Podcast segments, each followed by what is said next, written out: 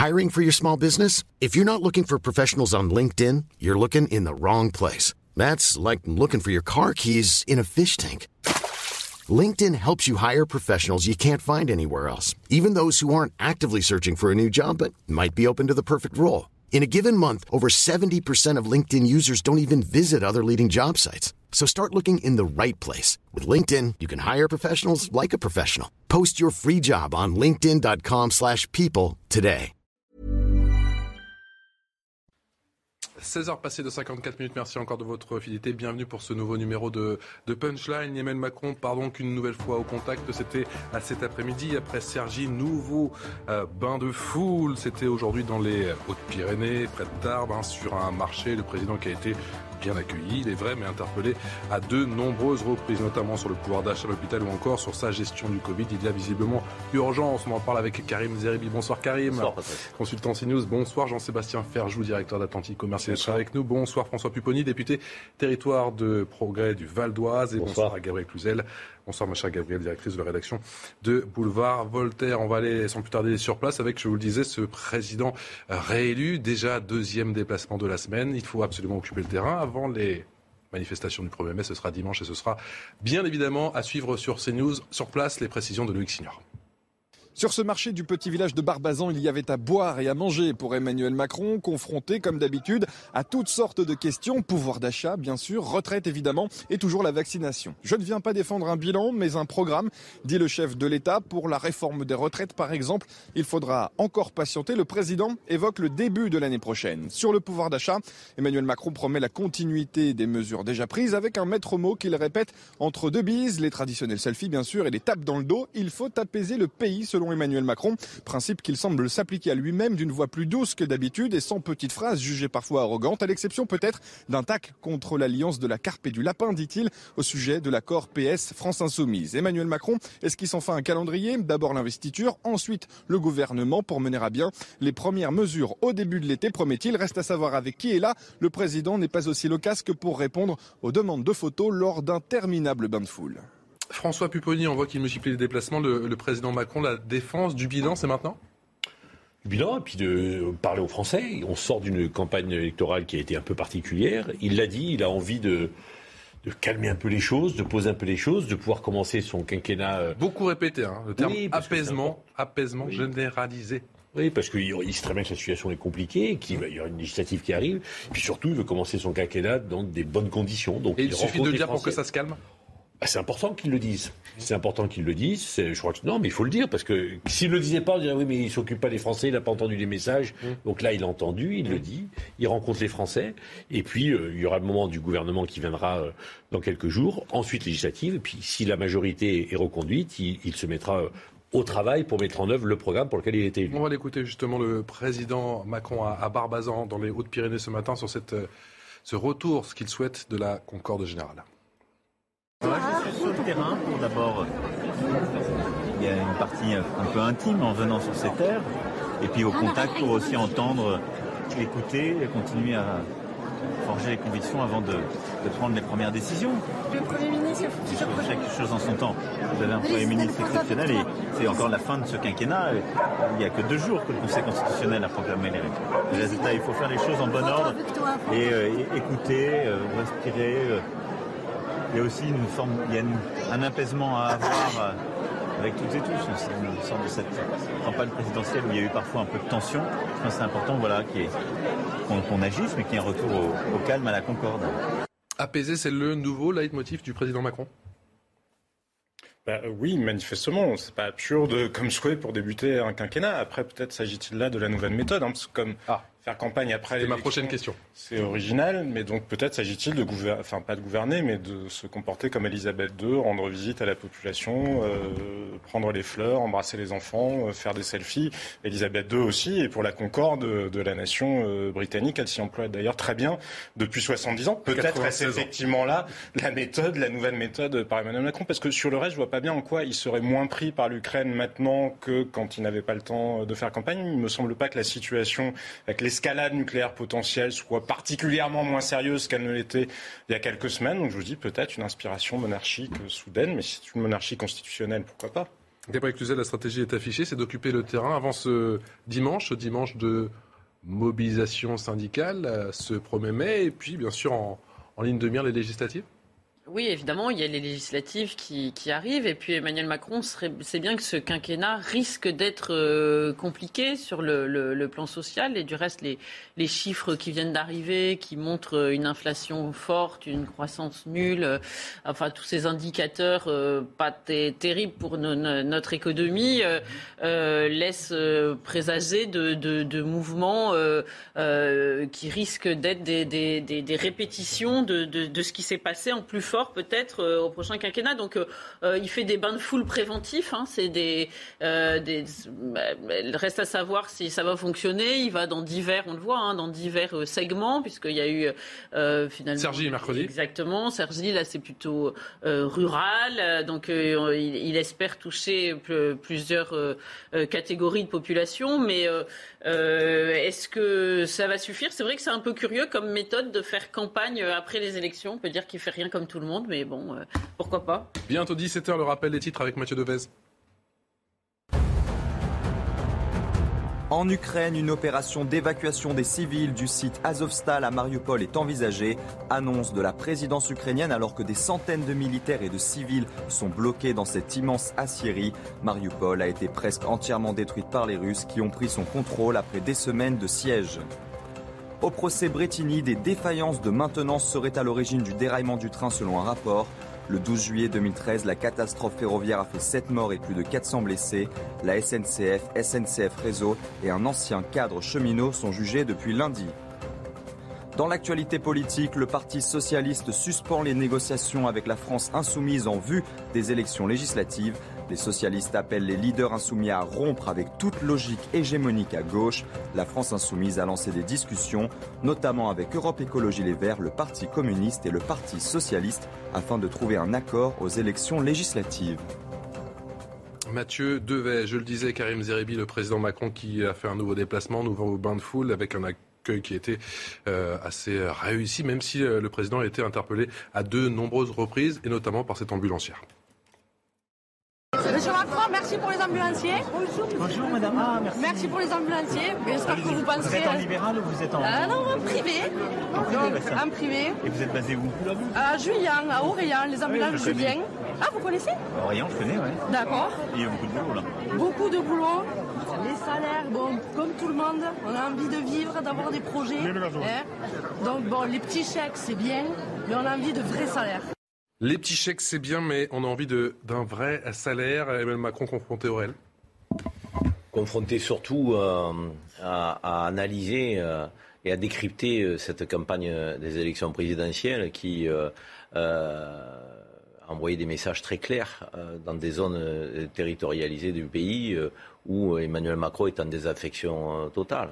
on parle des quartiers populaires, ça a été un électorat plutôt mélanchoniste et on parle des zones périphériques et rurales et les villages, euh, c'est plutôt Marine Le Pen, 22 000 communes sur 35 000 où elle est arrivée en tête et, beaucoup de, villes dites de banlieue euh, et des quartiers populaires où, Mélenchon était largement devant. Donc il y a une désaffection euh, que pour le président de la République, pour sa politique, pour ce qu'il il incarne aussi euh, personnellement. certains parlaient de détestation, voire de rejet de, sa personne. Et là, c'est dit franchement, mais sans agressivité en plus. Hein. Oui, c'est dit franchement sans agressivité. Et je pense que le président de la République, il va dans les quartiers, il va dans les villages, il va à la rencontre de Françaises de Français qui se sentent exclus de sa politique euh, et, de, et euh, euh, de ses préoccupations. alors, est-ce que c'est une posture de prise de conscience électoraliste parce qu'il y a les élections législatives ou est-ce que c'est une prise de conscience on va dire, allez, politique, qui va faire qu'il va euh, euh, porter une attention plus forte à ces franges de la population. Bon, dans un premier temps, on n'a pas envie d'être naïf. Il y a ces élections législatives qui, arrivent. D'un côté, il y a LFI qui discute avec les autres forces euh, de gauche. De l'autre côté, il y a Reconquête qui fait du pied de Camarine Le Pen pour faire une alliance. Et lui, ben, qui occupe un espace aujourd'hui, tant que ces accords ne sont pas faits, les autres ne sont pas présents sur le terrain. Voilà, mais je je je je je, je êtes pas. vous êtes je- dubitatif je suis dubitatif parce que ça ressemble à une campagne de, de présidentielle. Ah oui. Voilà, donc, euh, et une campagne à, à laquelle on n'a pas eu droit. Euh, donc, du coup, on a l'impression que c'est c'est une, c'est une séquence de rattrapage euh, en évitant effectivement le contact vraiment euh, quotidien euh, avec les Français. Là, maintenant, il y va. Mais il y va pourquoi? Parce qu'il y a une absence de, relais pour les législatives, pour sa force politique ou la force politique qu'il incarne. C'est quoi le problème? Parce qu'aujourd'hui, on voit bien qu'il il manque de relais, le président. Même si euh, de Jean-Pierre Chevènement à Delanoë, en passant par Sarkozy, euh, euh, et Raffarin, donc euh, là aussi, il a carpé le lapin. On peut se dire, des gens qui sont toujours opposés, comment se fait-il qu'aujourd'hui, ils soient tous derrière le président de la République? Ils se sont toujours opposés. Donc Jean-Pierre Chevènement et Nicolas Sarkozy ont toujours été en face. Politiquement, ils n'ont jamais été d'accord. De la Noé, euh, de Kéra Farin, et que, que je sache, ils n'ont jamais milité ensemble. Donc là, tout d'un coup, euh, donc là, ça pourrait fonctionner. Et de l'autre côté, on va expliquer effectivement que les uns et les autres ne pourraient pas faire d'alliance. Jean-Sébastien Ferjou, il y a comme un sentiment de retard à l'allumage? Oui, l'effet Elisabeth II, peut-être. Ah, on en revient toujours à, à la reine Et, Elisabeth, euh, décidément. Non, mais ce que je trouve plus étonnant, c'est après qu'il fasse campagne, euh, c'est normal euh, qu'un président de la République essaye euh, de garantir, euh, de se garantir les moyens de son action pour le quinquennat, le quinquennat à venir. C'est évidemment normal. En revanche, là où je suis plus réservé, c'est qu'on dirait quand même qu'Emmanuel Macron associe la méthode, enfin ou sa méthode de gouvernement à ça, à des déplacements. Mais la démocratie directe, ça ne peut pas fonctionner. Il va pas négocier la réforme des retraites ou euh, les hausses de salaire ou la politique économique avec l'ambulancière du village des. Hautes-Pyrénées et puis négocier, je sais pas quoi, la politique énergétique euh, en parlant euh, à un ambulancier qui lui exposerait ses problèmes euh, de, pour remplir euh, pour remplir son réservoir. Enfin, vous voyez bien qu'il y a un côté totalement absurde et c'est là où effectivement il y a un grand paradoxe entre cette espèce de majorité extrêmement large intellectuelle, mais après, si les gens s'y retrouvent, grand bien, euh, grand bien leur phase, et ce besoin finalement de mettre les choses, regardez, sur le terrain, sur le tapis, sur le métier, auprès des Français en direct. Enfin, on va pas décider si c'est 65 ans, 64 ans, 63 ans. euh, dans ce cas-là, au bout de 4 mois de, de, de, de déplacement, il finit par faire la... Enfin, il Et sera François plus- Pupponi va vous dire qu'en même temps, il il sera plus audacieux que Jean-Luc. Mélenchon sur la réforme Oui, des retraites. François Pupponi. Il y a eu un vote. Mais oui. Pendant cette campagne, même si elle était un peu particulière, le message d'un certain nombre de Français, c'est de dire il a été hautain, il a été loin, il ne nous a pas écoutés, il ne s'occupe pas de nous. On Il a entendu le message du président. L'analyse, l'analyse 67 ou 68 millions de nous, 48 millions d'électeurs. Il va pas rencontrer message- 48 millions d'électeurs et convaincre rencontrer un à un. 48 millions, mais le message, il a été entendu. C'est-à-dire que bien entendu qu'il a gagné les élections, il a fait au premier tour un meilleur score qu'en 2017, mais il y a une fracture avec une partie de la population. Mmh. Enfin, il suffit de, de se promener, de rencontrer, d'écouter les gens. Moi, j'ai fait une campagne électorale là, et ça s'est bien fini. On est d'accord. Voilà. Je vous dis juste, je ne crois pas à la démocratie directe mais pour résoudre la mais fracture en on ne question. peut pas lui dire à la fois il est très loin, il vient jamais, et là il fait l'effort d'y aller, de dire ok, j'ai entendu ce message, j'ai, ok, j'en- prends acte, je vais essayer de changer, de, La de question, est-ce que- la question, c'est est-ce que la ficelle n'est pas un peu grosse Est-ce qu'il ne fait pas ça, justement, mais- parce qu'il sait que mais s'il le fait l'état pas- de grâce, c'est- l'état de grâce est Non, terminé, il n'y en aura pas. c'est pas, c'est pas Et en que deux, dimanche, c'est le pas- 1er mai, et que c'est- le 12 c'est pas en juin, deux déplacements. C'est pas en deux déplacements. Je pense sincèrement, pour en parler avec lui, qu'il a entendu ce message. Qui sait aussi, il l'a dit plusieurs fois pendant la campagne, qu'il n'a pas forcé, qu'il a parfois fait des erreurs de forme. Il le sait. Il a juste envie, enfin, il veut pas, il aurait, sinon c'est quoi? Il reste à l'Élysée?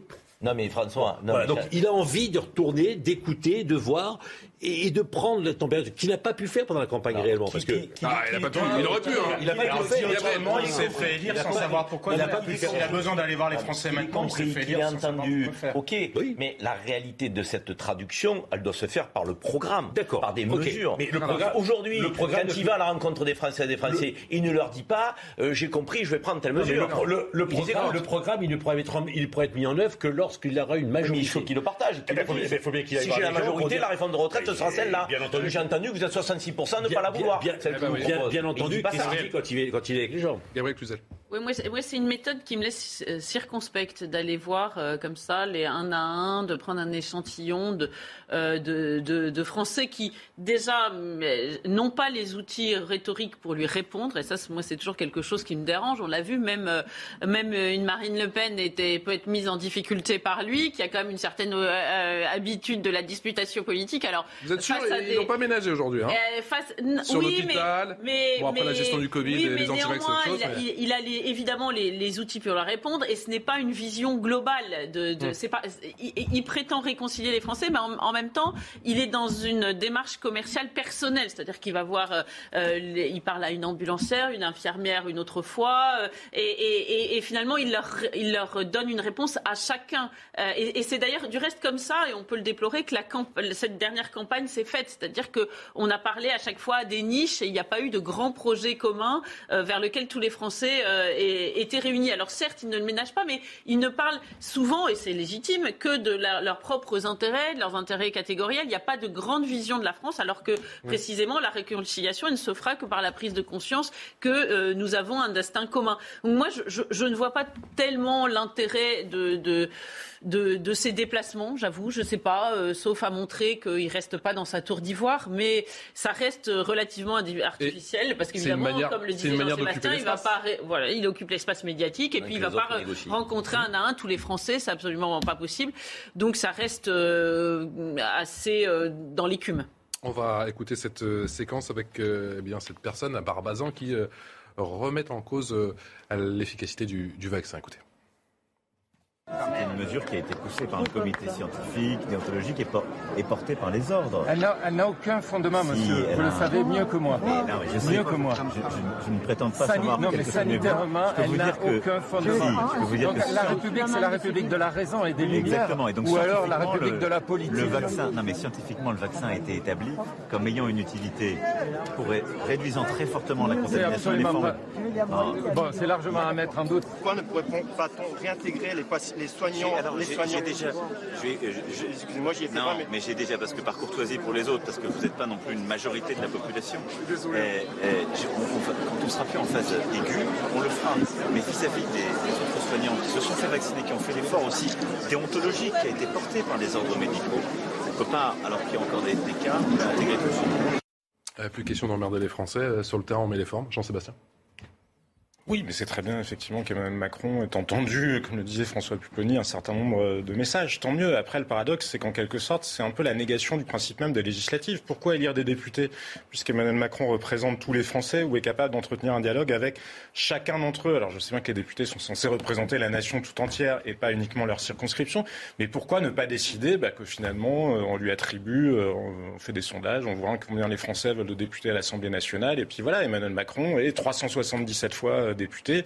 Et puis, euh, bah, comme ça, il se chargera d'aller à la rencontre de chacun des Français. Parce que, encore une fois, vous voyez bien que ni sur la question des vaccins, ni sur aucune autre question politique, il n'est possible de déterminer de quelque manière que ce soit la politique du gouvernement simplement dans un échange avec une personne en particulier. Toutes les questions sont plus complexes. Vous voyez bien que c'est une illusion absolue que d'imaginer que les retraites ou la transition énergétique ou euh, je ne sais pas quoi, la compétitivité de l'économie française ou comment faisons-nous face justement à l'inflation, comment faisons-nous face à la croissance qui est revenue à zéro, le déficit du commerce extérieur. Vous croyez qu'il y a des Français qui à eux seuls ont la solution? Mais je pense que les Français sont parfaitement conscients eux-mêmes qu'ils ne l'ont pas la difficulté, le défaut, la faille du macronisme depuis le départ, c'est de ne pas croire à la démocratie représentative et de ne pas croire au corps intermédiaire. Mais c'est pas parce qu'on a eu des partis qui s'étaient effondrés sur eux-mêmes ou des syndicats qui ne représentent plus grand monde qu'il faut renoncer au principe parce qu'il n'y a pas d'autre solution. On n'est pas la principauté de Monaco. Et ces corps intermédiaires, ils peuvent renaître ce dimanche? C'est compliqué parce que euh, c'est vrai que cet exercice de démocratie participative ne permet pas d'aller sur le fond ne permet pas d'aborder une vision globale de, la vision du pays, de la cohérence d'une politique, euh, d'un logiciel, euh, quel qu'il soit. Donc c'est des, bribes de, je dirais, d'échanges très superficiels où on ne va pas au fond. Alors il, affectionne ça, le président, parce que il aime descendre dans l'arène. Il n'a pas peur, il connaît ses dossiers, euh, il a, il a de la rhétorique, il, a de la répartie. Et en face, effectivement, il attrape euh, un morceau d'échange, puis un autre morceau d'échange sur notre sujet.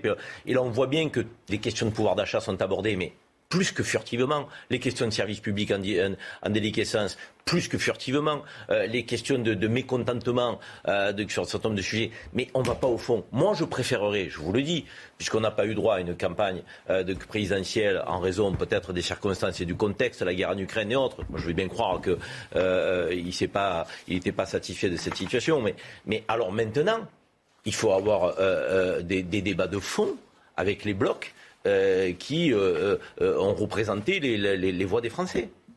le bloc euh, pôle social écologiste de, de, de, de, gauche de Mélenchon, euh, le bloc euh, conservateur d'extrême droite de Marine Le Pen, mais au moins que ce débat sur le fond, on puisse l'avoir pour les législatives à venir, de que voilà, si je suis élu, la politique, si je suis élu, si j'ai la majorité à l'Assemblée, mmh. parce qu'il est élu, mais on parle de majorité à l'Assemblée, voilà la politique que je mènerai sur les questions sociales, sur le pouvoir d'achat, sur la retraite, concrètement. On n'y voit plus clair. C'est flou aujourd'hui. Parce qu'on nous dit, il a entendu le message des, Français mécontents. Oui, mais d'accord, mais la traduction mmh. politique, c'est quoi C'est peut-être très clair dans sa tête, mais c'est peut-être risqué de le dire, non Non, sur, non, sur le pouvoir, bah, sur le pouvoir d'achat, sur le pouvoir, les retraites. On a beaucoup parlé pendant la campagne et, il a dit que le débat aura lieu d'ici la fin de l'année euh, au Parlement. Sur le pouvoir d'achat, on ne peut pas attendre les législatives. Sur le pouvoir d'achat, il va falloir des mesures immédiates. Mmh. C'est vrai que la situation, elle est pour un certain nombre de Français extrêmement compliquée. Ben, il faut, on sait très bien que les mesures qui ont été prises, y compris sur l'énergie, qui ont permis de passer un peu un cap, doivent être euh, améliorées. Ça, tout le monde le sait, pas que sur l'énergie d'ailleurs. Mais il faut faire quelque chose très vite. Bon, donc, et je pense que assez rapidement, il y aura des, mesures qui seront annoncées. Ça, on peut pas attendre. On ne peut pas attendre une nouvelle élection, le, le, budget prochain, etc. Donc ça, il y aura des mesures qui seront annoncées rapidement. Et puis après, il y a effectivement une campagne des législatives qui est de dire aux Français, est-ce que vous voulez que vous m'avez élu, j'ai un programme, vous le connaissez, est-ce que vous voulez que ce programme je mette en œuvre Si oui, il me faut une majorité à l'Assemblée nationale. Bon. Et non pas, comme le dit Jean-Luc Mélenchon, un troisième tour, oui, ça sera Jean-Luc Mélenchon qui sera à Matignon. Donc il faut aussi qu'il mène campagne, parce que la campagne, c'est pour donner une. Depuis que Lionel Jospin a inversé le calendrier euh, électoral, la campagne législative, c'est la mise en œuvre, c'est donner une majorité au président. Mais tu en conviens que j'ai été élu sur un programme, mais en même temps, j'entends le mécontentement d'un grand nombre de Français et de Français, plusieurs millions, et comment je traduis politiquement cette, écoute. Voilà. J'ai entendu, j'ai écouté. Mais ça se traduit comment politiquement? Je fais quoi pour réorienter un peu mon projet Puisqu'il n'a pas été appréhendé comme je l'espérais dans les villages, dans les zones rurales, dans les quartiers populaires. Et, et c'est vrai que le programme est un peu flou. Allez, 17h passé de 15 minutes, le rappel des titres. Mathieu Devez. La Russie confirme avoir bombardé Kiev hier durant la visite du secrétaire général de l'ONU Antonio Guterres. La frappe effectuée avec des armes de haute précision a détruit les ateliers d'une entreprise spatiale. Selon le maire de Kiev, le bilan est d'un mort et de quatre blessés.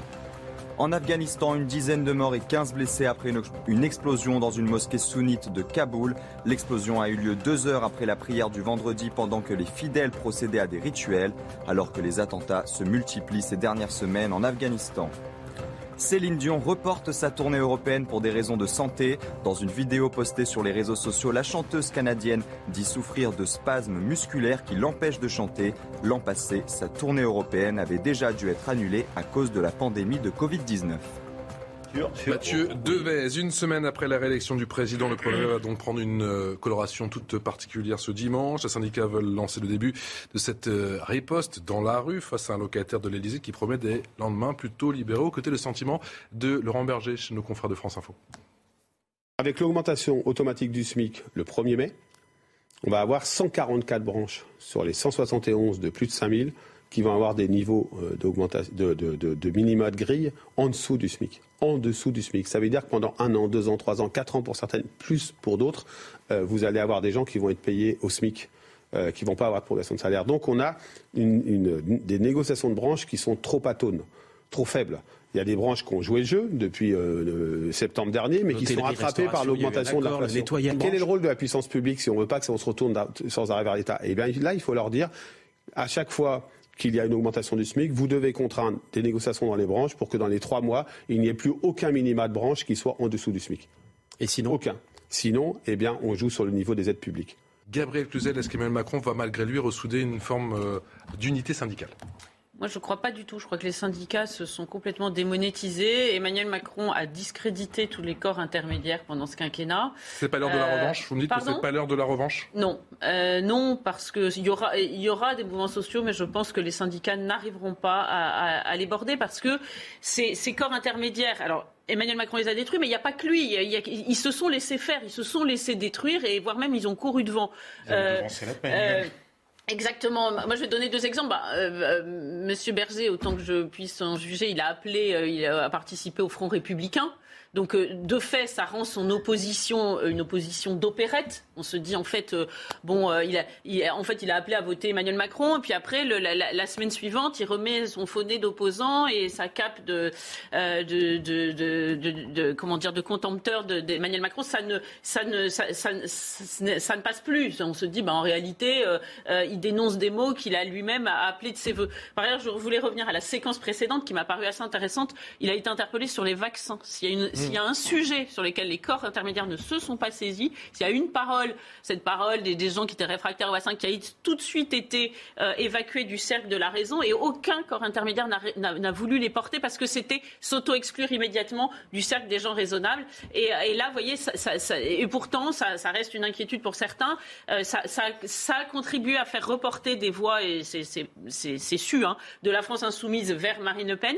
Et, euh, et, et on voit que dès que Emmanuel Macron est en déplacement, eh bien, on, lui en reparle. Et ça fait partie de ces sujets euh, qui, qui de, ces espèces de d'abcès qui n'ont jamais été euh, crevés, et puis de, ces sujets sur lesquels euh, les corps intermédiaires se sont discrédités parce qu'ils ont refusé de, de porter les inquiétudes. Il n'y a pas celle-là, mais il y en a d'autres. Non, mais voilà, bien, bien sûr qu'avec ceux qui étaient contre les vaccins, qui toujours pas d'accord. L'abcès n'a pas été crevé, d'accord. Mais il a été quand même, l'abcès a été crevé avec les, les soignants qui ont été virés, par exemple, qui ont été, euh, qui n'ont plus pu travailler. Je suis d'accord, mais on, on sort d'une élection présidentielle. L'abcès, il a été crevé avec les Français. Les Français, ils ont, enfin, je répète, moi, je veux bien bien sûr qu'il y a des votes contestataires, bien sûr qu'ils n'en sont pas contre.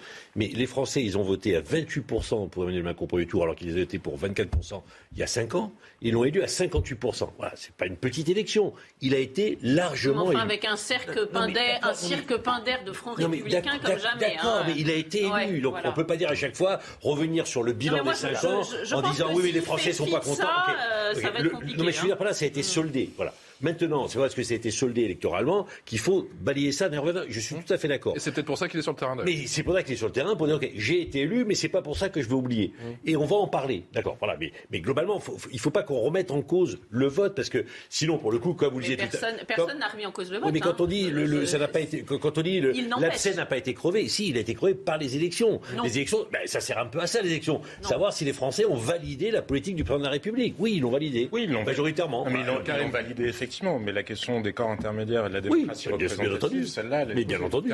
mais, trois sujets. Le premier, est-ce qu'il est élu légitimement le président de la République La réponse est oui. C'est pas, pas un débat. C'est bien de le rappeler parce que les, attaques ont fusé au sort du premier. Oui, mais je veux dire, alors après, est-ce qu'il a été mieux élu, moins bien élu? Bon, bah, voilà, il y, a quand même des chiffres. Il a fait 2 millions de voix de moins. Marine Le Pen en a fait 3 de plus. Mmh. Euh, donc ça veut dire qu'à un moment donné, il y a, y a, quand même à un moment donné un mécontentement qui est, qui est là, même s'il est réélu légitimement, démocratiquement. Et ça, c'est pas remettre en cause. Après, derrière, la, question qui se pose, c'est euh, on ne peut pas tout imputer à Emmanuel Macron. L'affaiblissement des syndicats et même des partis politiques traditionnels, moi, ça me fait rire quand on dit ouais, mais c'est Emmanuel Macron, il a voulu ça, il, a tout fait pour ça. Excusez-moi, je veux dire, le Parti socialiste, il disparaît, c'est parce qu'il n'est pas bon. C'est parce qu'il est incapable de se renouveler, tant du point des idées que des femmes et des hommes qui incarnent le Parti Socialiste. Donc LR, la campagne a été pitoyable. Donc euh, les syndicats, il y a bien longtemps qu'ils sont largués. On a 7% de syndiqués dans le pays, donc je veux dire, on voit bien qu'ils n'ont pas de prise, notamment avec les salariés du privé, euh, qui euh, auraient bien besoin d'être défendus avec force et conviction. Et pourtant, ils avaient un d'entre eux. Hein. Le, vrai sujet pour moi, c'est pas est-ce que Emmanuel Macron a tué les syndicats, affaibli les partis politiques, c'est la question sociale. Est-ce qu'il va apporter des réponses? Il est élu légitimement, aucun problème. Peut-on vivre dignement avec le SMIG quand on se lève le matin dans notre pays? Moi, j'ai la conviction que non. Et je ne suis pas le seul. Je pense que d'abord, les, premiers concernés, c'est ceux qui gagnent le SMIC. Donc nous gagnons plutôt pas mal notre vie. Nous n'avons pas à, nous plaindre. Mais il y a des Françaises et des Français qui vivent en dessous du seuil de pauvreté. Et il y en a qui vivent au SMIC. Il y en a qui n'arrivent pas à boucler les fins de mois, qui sont dans le déclassement permanent, qui n'arrivent pas à remplir le frigo. Le 15 du mois, ils sont découverts. Que dis-je? Le 10 du mois. Ces Françaises et ces Français, plus que des déplacements dans les villages ou dans les quartiers populaires, c'est des mesures concrètes qu'ils veulent. On ne peut pas repenser structurellement notre modèle économique et social. Moi, c'est ça que j'attends d'un président de la République. Je suis d'accord. Jean-Sébastien Ferjot. Oui, je suis d'accord avec beaucoup de choses euh, que vient de dire euh, Karim Zeribi. D'une part, c'est absurde de dire il a été mal élu. Bah, S'il a été mal élu, les autres ont été sacrément bien battus alors, puisqu'ils ont rassemblé encore beaucoup Mmh. moins de suffrages que le président euh, de la République. Et évidemment qu'Emmanuel Macron n'est pas responsable de la déshérence euh, des corps intermédiaires français. Ça avait commencé bien avant lui, et c'est parce qu'il avait compris mieux que d'autres l'état des partis et l'état des corps intermédiaires qu'il est justement parvenu à se faire élire par effraction, comme il avait dit lui-même en 2017. Maintenant, il n'a rien fait pour essayer de reconstruire. Il n'a rien investi dans la République en marche pendant le quinquennat euh, précédent. Il n'a pas essayé de reconstruire une démocratie, une démocratie sociale et surtout les sujets économiques. Mais de toute façon, quels que soient les sujets, il ne va pas le faire tout seul parce que le problème quand même, c'est qu'on l'a vu pendant le quinquennat précédent et ça a affleuré encore pendant la dernière campagne. Quand on entend Clément Beaune dire le, le vrai clivage finalement, il est entre les raisonnables et les autres, bah, je suis désolé, ça, on n'est pas dans le cadre d'une démocratie euh, représentative et de corps intermédiaires qui pourrait essayer de se revitaliser. Regardez, à chaque fois qu'il a essayé de faire faussement de la démocratie participative, on a fait une conférence citoyenne déjà qui était organisée selon des principes absolument absurdes, parce qu'on avait en gros délégué à Terra Nova, c'est-à-dire vous, une conférence citoyenne, c'est un outil qui peut être mais fantastique d'un point de vue citoyen quand c'est fait de manière impartiale et quand effectivement on donne aux citoyens concernés les, mo- tous les moyens qu'ils souhaitent, neutres, pour se faire un avis. Là, on l'avait délégué à quelqu'un qui était très engagé. Et Emmanuel Macron, qu'est-ce qu'il a dit? Je prendrai tout. Et à l'arrivée, c'était en gros, je prendrai 98% de ce que vous avez décidé. À l'arrivée, ça a été la proportion inverse. Et j'en ai retenu 2%. Donc vous voyez bien malgré tout qu'il y a un sujet spécifique. Emmanuel Macron en matière de gouvernance. La crise, elle existe dans toutes les démocraties occidentales. Je vous dis pas qu'il en est la cause, mais ça n'empêche pas qu'il l'accentue et qu'il ne fait pas grand-chose. C'est sa responsabilité. Pardon, mais Emmanuel Macron, quand on est dans sa position, moi j'ai la faiblesse d'avoir plus d'exigences vis-à-vis des gens qui se revendiquent comme raisonnables que vis-à-vis des autres. Parce que j'attends pas grand-chose des autres. Mais j'ai une exigence plus forte vis-à-vis de justement ceux qui pourraient faire quelque chose. On est confronté à une crise de modèle. Moi, ce que j'attends du président de la République élu, élu, sans aucun problème, donc incontestablement, euh, c'est que sa compétence, qui lui a permis d'être élu, nous permette d'appréhender cette crise du modèle. Du modèle à la fois démocratique, du modèle européen, du modèle économique et social. On voit bien, on prend tout en boomerang. Depuis la crise sanitaire, la, la guerre en Ukraine, on voit bien qu'on a des imperfections dans notre modèle. Ces imperfections, on les prend de plein fouet avec l'inflation. 4,8% d'inflation. 4,8% Donc à un moment donné, c'était 3, 6 il y a un mois. c'est bien d'aller dans les villages, dans les quartiers populaires. Il faut y aller à la rencontre des Français. Mais la Allez. crise du modèle, comment on y répond? Alors je saisis la balle au bon, effectivement, il y a d'autres chiffres, et c'est le baromètre du LEF, c'est que choisir, plus 8% concernant la hausse de l'électricité sur un an, plus 46% le gaz, plus 15% l'essence, plus 88% le fuel. Reste avec nous, on en parle dans un instant. Mais bon, De retour sur le plateau, toujours en direct de Punchline, on parle des chiffres affolants de l'inflation dans un instant, juste après le rappel des titres de l'actualité, c'est avec Mathieu Devez. Mathieu.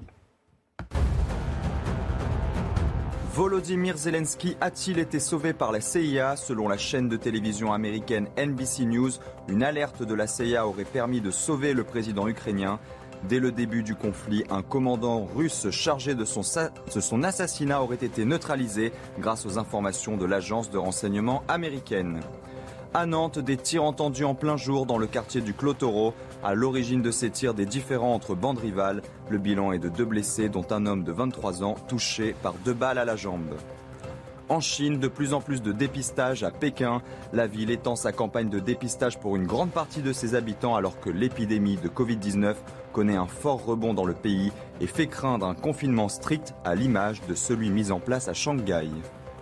Mathieu Devez, toujours en plateau avec Gabriel Cluzel, François Pupponi, Jean-Sébastien Ferjou et Karim Zerebi. On parlait bien sûr, et vous l'évoquiez Karim, de ce chiffre qui est tombé ce matin, cette inflation galopante. C'était 3,6 il y a un mois, c'est 4,8% d'après l'INSEE euh, ce matin. Autre chiffre, hein, ce baromètre de l'UFC que choisir avec ces, ces augmentations des, des prix sur un an, et là c'est encore plus inquiétant, c'est dans le détail, plus 8% pour l'électricité, plus 46% pour le gaz, plus 15% pour l'essence, plus 88% pour le fuel à François Pupponi. On peut continuer comme ça avec plus 4,1% concernant eh bien, euh, l'alimentaire ou encore plus 6% pour les produits d'hygiène. Je continue, les forfaits téléphoniques et Internet plus 3%, les banques plus 3% ou encore les mutuelles santé plus 3%. On a aussi des chiffres sur les dépenses et les transports plus 4% et les achats de véhicules, c'est plus 3%.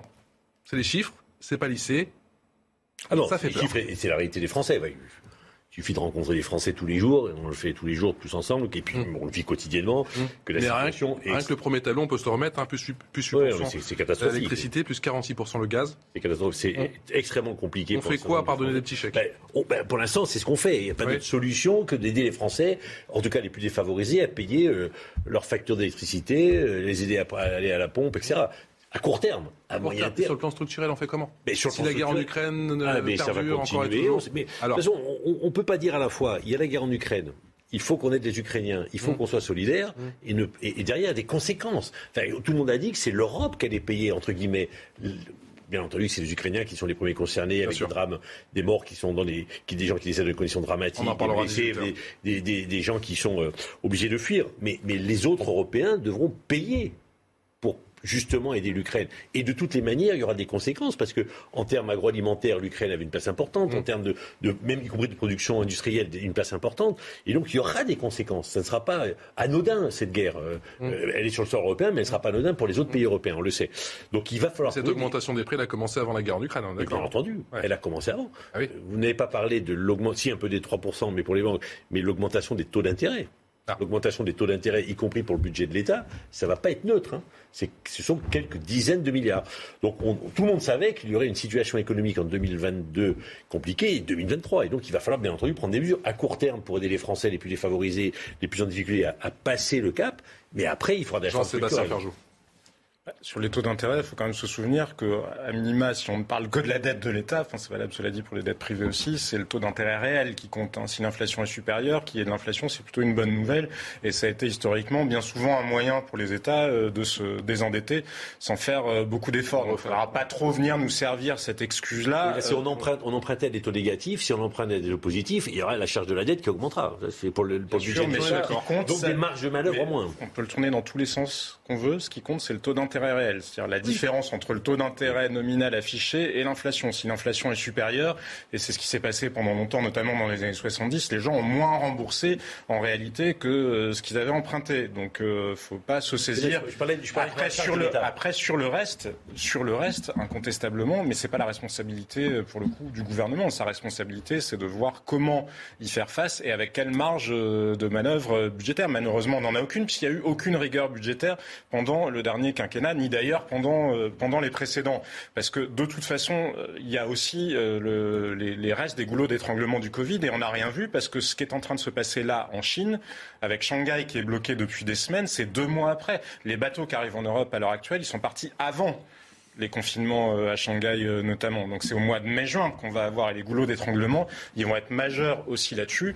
Après, moi, ce qui m'inquiète, c'est que l'Europe commet, ou la Banque Centrale Européenne- soit tentée de commettre les mêmes erreurs que celles qu'elle a déjà commises en 2009 notamment, en condamnant l'Europe à une décennie de croissance faible, c'est-à-dire de remonter les taux. Parce qu'il ne faut pas confondre une inflation qui est liée à des facteurs, un choc d'offres négatif en quelque sorte. Si vous avez plus de pétrole, donc il y a un effet de rareté, et que les prix montent à cause d'un effet de rareté, vous pouvez augmenter les taux d'intérêt autant que vous voulez, ça n'aura aucun impact sur les prix.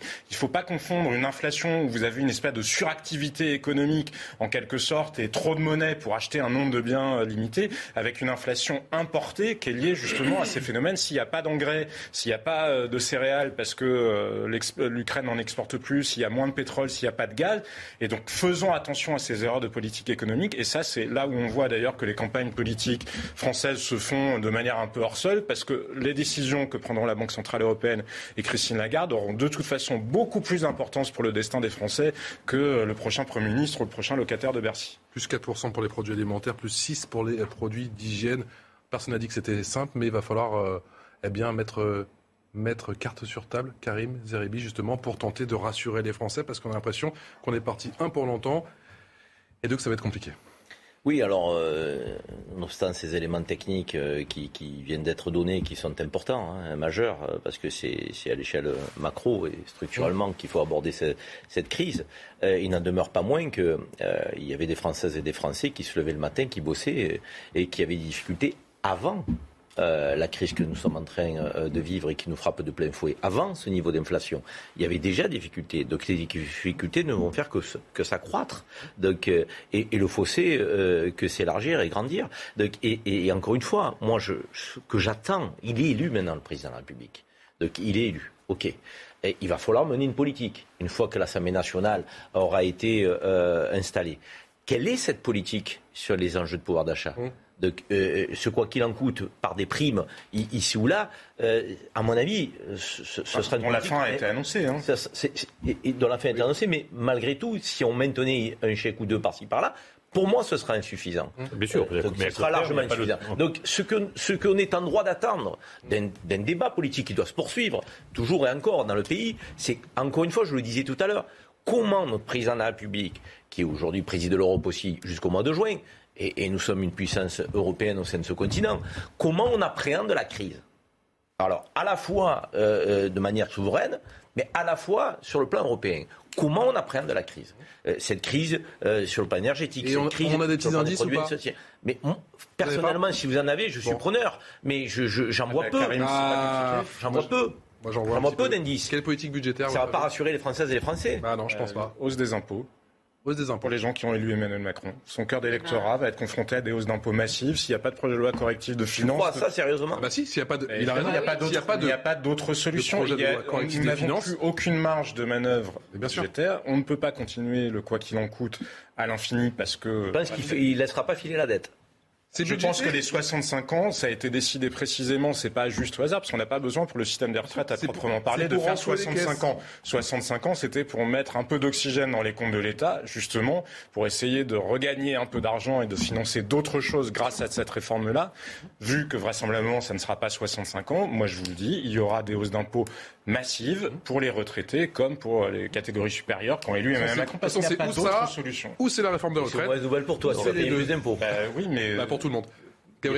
Non, oui, non, je, plusieurs choses. Déjà, je constate qu'on nous a parlé pendant des mois de, de sentiments de hausse de pouvoir d'achat. C'est comme l'insécurité. On nous expliquait avec tout des, tas de chiffres compliqués à l'appui que euh, non, non, les, les, les, les Français avaient l'impression que tout, tout augmentait, qu'on achetait le sucre par pot de 500 grammes au lieu d'un kilo, mais que c'était toujours le même prix et les cerises pour ainsi dire à l'unité, euh, mais que c'était qu'une impression, hein, vraiment qu'une impression. Là, on se rend compte que euh, de fait, ce n'est pas qu'une impression.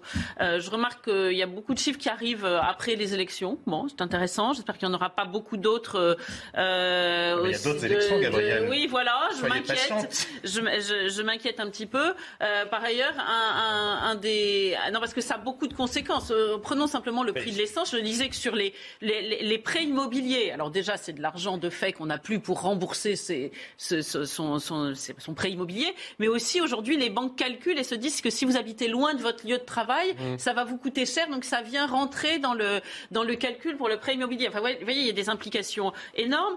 Euh, par ailleurs, Emmanuel Macron, bah, écoutez, euh, moi je veux bien, euh, Jean-Sébastien, que vous nous disiez que c'est n'est pas sa faute.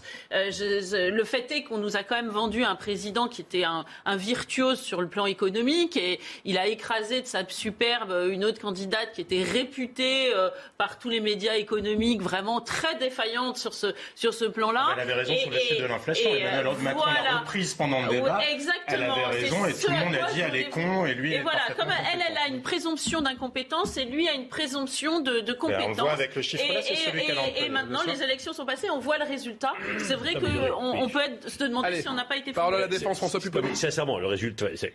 Quand à un moment Emmanuel Macron a dit le quoi qu'il en coûte, hum. quoi qu'il en coûte, hum. on sauvera l'économie française. Et avec le quoi qu'il en coûte, on a sauvé l'économie française. On a euh, mis les gens au chômage partiel et payé pendant qu'ils ne travaillaient pas. On a sauvé les entreprises pour qu'elles continuent à fonctionner et c'est reparti. Très bien. Mais je, vous savez, que s'il y avait des corps intermédiaires qui fonctionnaient dans ce pays, par exemple, le Parlement aurait pu dire regardez, deuxième confinement, on ferme les commerces non essentiels. Bon, on sait que ça ne sert à rien. Ce ne sont pas des lieux de contamination. Donc ce sont des dizaines de milliards qu'on a investis pour rien. Les dizaines de milliards, on en aurait peut-être besoin aujourd'hui pour aider ceux qui en ont. Ben oui, mais s'il y avait un Parlement qui faisait son travail. Le Parlement, il a fait son travail. Non, il ne l'a pas fait sur le contrôle de la gestion de la pandémie. C'est pas un peu facile à dire après la crise. C'est très facile. C'est pas un peu facile à dire après la crise. Non, non, non, Patrice, parce que je suis désolé si le travail avait été fait. Mais il a été fait. Non. Bien sûr que si, moi je l'ai fait, donc je veux dire que je l'ai fait. Ah, dans ce cas-là, les décisions qui ont été prises sur les fermetures de commerce non essentiels, je ne parle pas du premier confinement parce que ça, effectivement, on ne savait pas où on allait. En revanche, après, de nombreuses études avaient été publiées. Ben oui, mais on a pris des décisions. Le quoi qu'il en coûte, il était très bien, simplement. Il était très bien sur son principe. On peut dire faire à la marge. Non, mais sur son principe, mais c'est pas à la marge. Mais ce que je veux dire, des dizaines de milliards qui ont coûté des fermetures de commerce qui n'étaient pas des Ah lieux de contamination. C'est pas à la marge des C'est pas le dizaines de Parlement- milliards. C'est pas le Parlement qui l'a décidé. Mais non, le Parlement n'a pas contrôlé ces décisions-là prises en Conseil parce de défense. Parce que c'était un choix qui était fait de dire. De prendre des décisions en Conseil de défense En période de crise sanitaire, choix, comme on n'en a pas connu depuis un siècle, de dire on accepte que le gouvernement puisse légiférer par ordonnance et on accepte qu'il puisse prendre des décisions et on contrôlera tous les 3-4 mois. Oui, oui, on l'a fait. Ça n'a pas été fait. Gabriel Cluzel, le quoi qu'il en coûte, c'est terminé, il va falloir rembourser maintenant. Et ça nous donne pour- peut-être une idée sur la politique Non, mais je voulais juste finir là-dessus parce qu'on ne peut pas dire que les institutions n'ont pas fonctionné, elles ont parfaitement fonctionné. Qu'après on critique le choix des, dé- des députés d'avoir concédé une partie de leur pouvoir au, par- au gouvernement dans cette période-là, on peut le dire, vous n'auriez pas dû le faire. Mais en période de crise, on a dit oui, il faut prendre des décisions urgentes, donc ok, vous y allez, on vous délègue. prendre des décisions Non, mais- urgentes, hein. Il y a et- des- et- et le Royaume-Uni fonctionne avec un parlement prend Tout le monde savait qu'on- tout le monde savait qu'on poussait la dette et que le quoi qu'il en coûte, il faudrait qu'à un moment on le paye. Ah bah, Je ne bah voilà. conteste Bah, pas c'est le là personne a dit vous inquiétez pas, c'est Dans gratuit. ses modalités, c'est pas la même chose. Allons-y. Non, non, mais il ne faut pas que Cédric Pupponi prenne ça à titre personnel. François, pardon. euh, euh, Je sais pas qui elle pense. Changement de mandat, changement de prénom, tout va bien. Changement de vous parti, n'étiez pas le seul à l'Assemblée, c'est pas une attaque personnelle. Non, mais non, mais je le- je le ce crois, qui est je- certain, et c'est intéressant de se poser la question pour les prochaines législatives, c'est qu'il n'y a clairement pas eu de contre-pouvoir à l'Assemblée au moment de la crise du Covid. Tout le monde voulait courir devant, montrer qu'il était le bon élève, surtout, là encore, pas sorti du Non, cercle je- des gens raisonnables. non. Pardon, moi je François. suis d'accord. François euh, Pupponi, vous pouvez je- pas, vous pouvez pas nier que c'est quand même pas bien passé. Non, mais le quoi j'ai dit députés pas- colères, les sénateurs colères. Gabriel dit qu'elle le est d'accord, laissez-la aller au bout de ça. Voilà, exactement. Le, le quoi qu'il en coûte, il a été massif, alors que euh, de fait, il y, a, il y a un certain nombre de corps de métier qui auraient pu continuer à exercer leur profession. Ils vous le disent aujourd'hui, certains. D'accord, ok, et, et d'accord. que et que on a euh, on, on a fait bénéficier du quoi qu'il en coûte pour éteindre à la base. Est-ce que je peux juste vous expliquer Est-ce que je peux juste vous expliquer Alors comment ça aujourd'hui, il faut pas Non, se mais plaindre. attends, Est-ce que je peux juste vous expliquer Oui. comment ça s'est passé concrètement? Lors du premier confinement, on était 30, mais on a, on a connu une situation sanitaire et, et juridique hors norme. Lors du premier confinement, on était 30, 30 dans l'hémicycle pour représenter le peuple français et on, avait la délégation des 577 députés. Voilà, on était 30 à décider. J'y étais. Et je peux vous dire que quand vous devez prendre des décisions sur l'avenir du pays à 30, c'est pas simple. Avec les informations qu'on avait, c'est pas simple. Donc on a fait ce qui nous paraissait le mieux dans ces conditions-là. J'étais membre de la commission des finances, donc on a regardé le PGE, les aides, pas les aides, quel service, pas quel service, qui on aide, qui on n'aide pas. On a passé notre temps à améliorer les choses, à écouter nos, électeurs qui nous disaient là ça fonctionne pas, là c'est pas bien. On a fait que ça. Après, c'est vrai que là vous avez raison. Des décisions étaient prises dans le cadre des délégations qui étaient faites par le Parlement au gouvernement, en respectant les institutions, qui parfois ont posé. Mais nous, notre travail derrière, c'est justement de dire non, là ça va pas, là faut revenir. Et ça s'est fait comme ça. Et mais par contre, je, je dis pas que tout était parfait. Je dis pas que tout était parfait. C'est- c'est- mais, gérer une période de crise comme je l'ai géré, il faut vous dire que François, qui faisait partie des 30 présents, nous explique comment ça fonctionne. Après, c'est bien aussi que François, tu entendes euh, l'image que ça, que ça, Oui, ah oui, je- que, je suis que- conscient que que cette gestion nous a suis Parce que, parce que euh, on est dans un régime qui est plus que présidentiel. Et c'est pas Emmanuel Macron. Nicolas Sarkozy, quand il gouvernait, c'était pareil. François Hollande, c'est pareil. Donc, Et on a l'impression qu'il n'y a pas de contre-pouvoir. Et, donc- et là, toutes les décisions qui ont été prises pendant la gestion de cette crise, c'était à la fois le, conseil, le comité scientifique, et de l'autre côté, c'est surtout le président, euh, certainement, et, et un de ses proches, euh, donc, qui les prenait à deux. Donc c'est ça la réalité. Et tout le monde derrière, bah, appliquait, déclinait, euh, mettait en œuvre. Pourquoi les Françaises et les Les Français nous, pourquoi les pourquoi Françaises et les Français nous disent dans un sondage qu'ils veulent à, deux tiers d'entre eux une cohabitation mais c'est pas c'est pas une lubie, c'est pas pour se faire plaisir, c'est parce qu'ils ont l'impression que tous les pouvoirs sont concentrés autour d'un homme et qu'il serait peut-être bon d'avoir des contre-pouvoirs. Et comme l'Assemblée nationale ne joue pas son rôle de contre-pouvoir, alors que dans les textes elle peut le jouer, mais elle ne le joue pas suffisamment parce que le groupe majoritaire a le doigt sur la couture. C'est du caporalisme et c'est pas Emmanuel Macron, c'était François sur les Hollande. sujets économiques, Bercy entretient c'est- c'est le déli- fonctionnement des institutions. et sur les sujets économiques, Bercy entretient aussi délibérément l'opacité. Les sénateurs qui sont plus curieux que les députés parce qu'ils sont dans l'opposition se plaignent en permanence de ne pas Je obtenir les vous bonnes redonne la parole dans un instant, juste après le rappel des titres de l'actualité. La Minute Info, la Minute CNews, c'est avec Mathieu Deves. Volodymyr Zelensky et Vladimir Poutine invités au sommet du G20, un sommet qui doit se tenir en novembre prochain en Indonésie. L'Indonésie qui préside le G20 cette année a subi de fortes pressions des Occidentaux, États-Unis en tête, pour exclure la Russie du groupe depuis le début de l'invasion de l'Ukraine. Les joueurs russes et bélarusses autorisés à jouer à Roland Garros, confirmation de la Fédération française de tennis. Il n'y aura toutefois pas d'hymne ni de drapeau des deux pays. Le rugbyman Maxime Médard prendra sa retraite en fin de saison, annonce de l'arrière du stade toulousain dans une vidéo postée sur ses réseaux sociaux. Maxime Médard, 35 ans, a été un joueur de l'équipe de France de 2008 à 2019. Ça commence à devenir... Euh, Mathieu devait cette question à présent. Que se passe-t-il entre Emmanuel Macron et Edouard Philippe, François Pupponi? Nos confrères, Nos confrères d'Europe 1 disent que ça discute et que en vue des législatives, c'est un peu compliqué. Mais c'est un peu compliqué, pourquoi? Parce que... Il y en a qui disent que ça ne discute pas, hein, parfois. voilà. Alors, regardez. Regardez ce qui a été dit, ça a été rapporté. Ce qui aurait été dit, bien sûr, au conditionnel, c'est ce que racontent nos confrères d'Europe 1. Aucune circonscription pour Horizon. Horizon, bien sûr, alors Philippe, ce sont des cons. Il me doit tout et il pense qu'on est égaux. Il a fumé les vapeurs du port du Havre. Ça s'appelle massacre à la Macron. Macron sonneuse. Je ne sais pas si c'est dit par le président et comment c'est rapporté. Ce qui est sûr, c'est que Edouard Philippe a des, des, prétentions en termes de, de, de circonscription, y compris sur des sortants qui soient du Modem ou de la République en marche. Donc ceux qui sont sortants et qui ont envie d'y retourner et qui n'ont pas démérité, ils disent mais pourquoi moi je laisserai la place à Horizon? Voilà. Donc il y a comme dans toutes ces négociations électorales euh, à quelques semaines des législatives, des discussions et c'est un peu. Euh, et c'est dans ce ton-là ou pas? Non, non, non. Je, oh. non, je dis que non. Voilà. En tout cas, moi, pour participer à un certain nombre de discussions, c'est pas dans ce ton-là. Maintenant, effectivement, chacun, que ce soit euh, en particulier le MoDem, que ce soit Horizon ou que ce soit la République en marche, chacun essaye de maintenant cranter ses candidats. Et il y a quelques circonscriptions où il y a un peu de friction. Ça donne peut-être un indice sur le choix de la future ou du futur Premier ministre. Parce qu'on voit bien que tout ce qui est politique euh, dérange Emmanuel Macron et il s'en méfie euh, euh, plus que tout. Et, c'est peut-être un profil plutôt à l'agent Castex, euh, type haut fonctionnaire, quelqu'un que, à la limite, même s'il manque un peu de charisme, c'est pas très important. au contraire, il ne faut pas qu'on lui fasse de l'ombre, j'imagine. pas d'ombre, mais hum. quelqu'un qui traite les dossiers, hum. qui fait fonctionner les équipes, qui est dans le back-office, on va dire, même si le rôle de Premier ministre est normalement un rôle de premier plan. Mais c'est vrai que dans la, dans la, dans la gestion des affaires d'Emmanuel Macron, on voit bien qu'il ne veut pas être entouré de têtes qui dépassent. Et Édouard Philippe a des ambitions, au-delà des circonscriptions. Évidemment que c'est les circonscriptions, là, le, sujet présent, mais c'est ce qui va se passer dans la mandature, le vrai sujet. Mmh. Euh, c'est quel est le contre-pouvoir qu'à un moment donné, euh, Emmanuel Macron peut être, peut être confronté à quel contre-pouvoir? Et ayant des ambitions politiques, parce que c'est un homme politique, Édouard Philippe, il peut représenter demain pour Emmanuel Macron une force, j'avais de dire, un peu, pas opposée mais euh, contestataire, voire euh, euh, qui, le titille un petit peu. Il n'en veut pas. Il n'en veut pas. et, et d'ailleurs, il le dit. Il me doit tout. Ce qui n'est pas faux. Les fritures sur la ligne?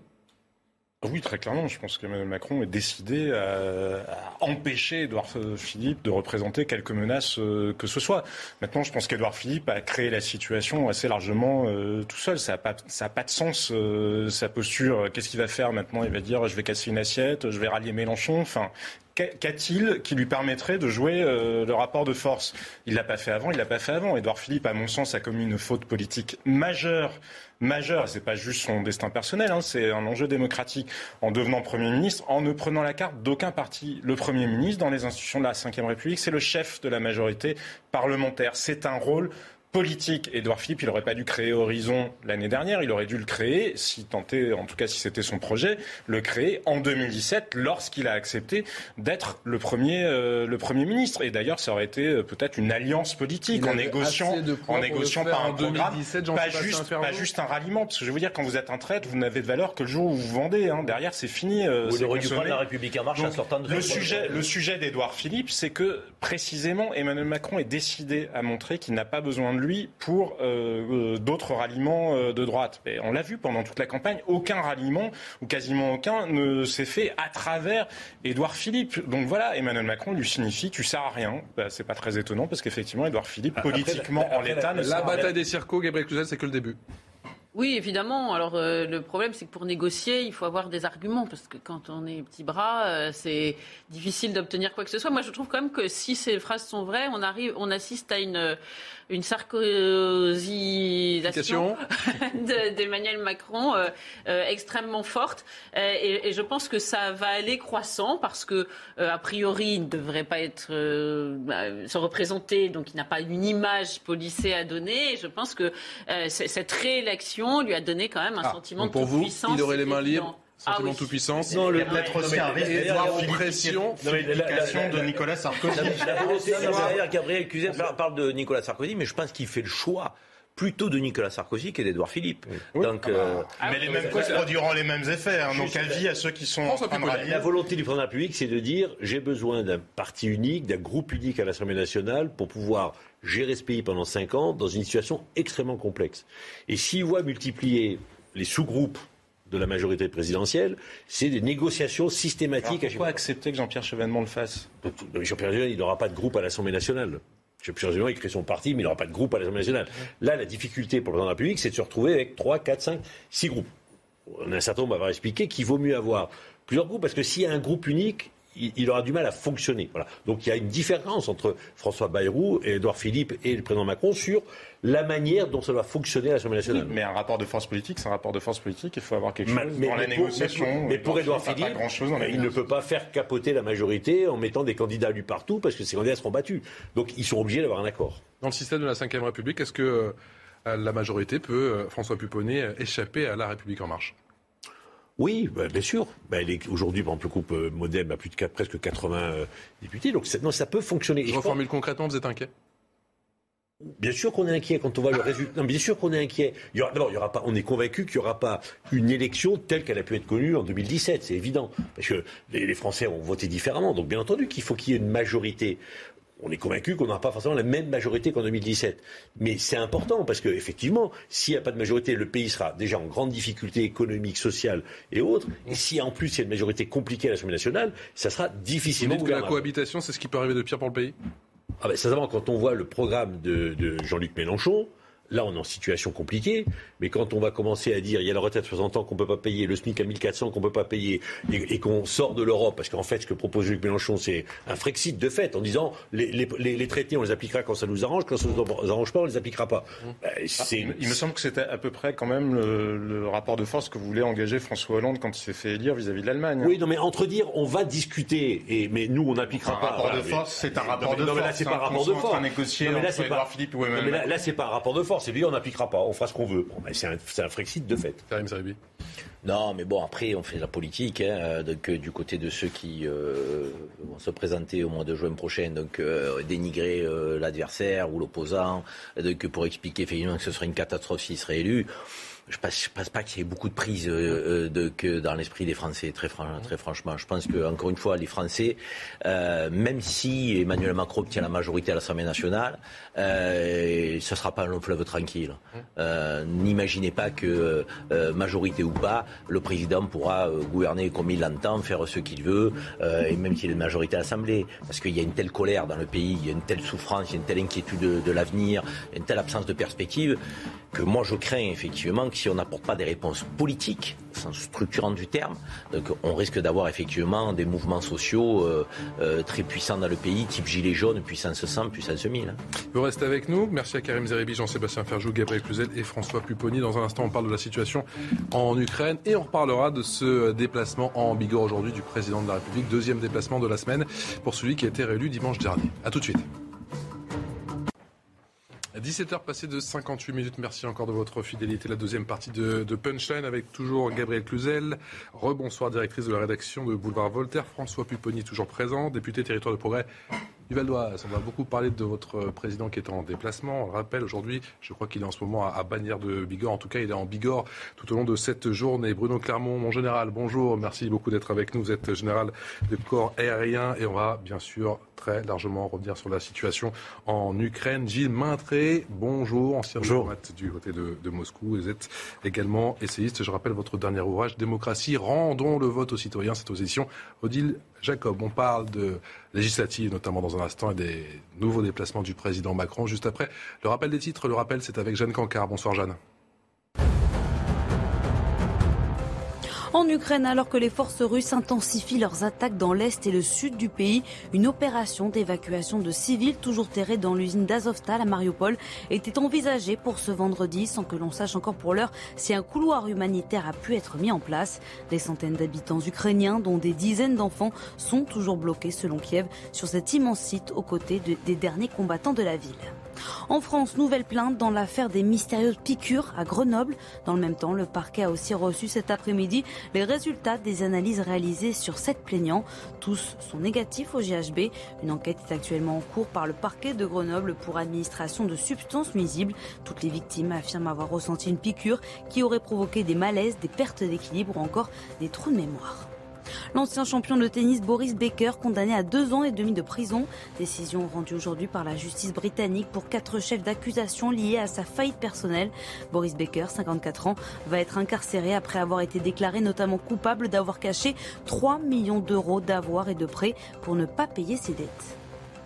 Et merci à Jeanne Cancard pour le rappel des titres. On vous retrouve dans une quinzaine de minutes pour faire un nouveau point sur l'actualité. Emmanuel Macron qui est parti une nouvelle fois au contact, c'était euh, cet après-midi. Après Sergi, ce nouveau bain de foule aujourd'hui dans les Hautes-Pyrénées, près de Tarbes, euh, sur un marché. Le président, bien accueilli, bien accueilli, pardon, mais interpellé à de nombreuses reprises, notamment sur le pouvoir d'achat à l'hôpital ou encore sur sa gestion du Covid. Mathilde Moreau.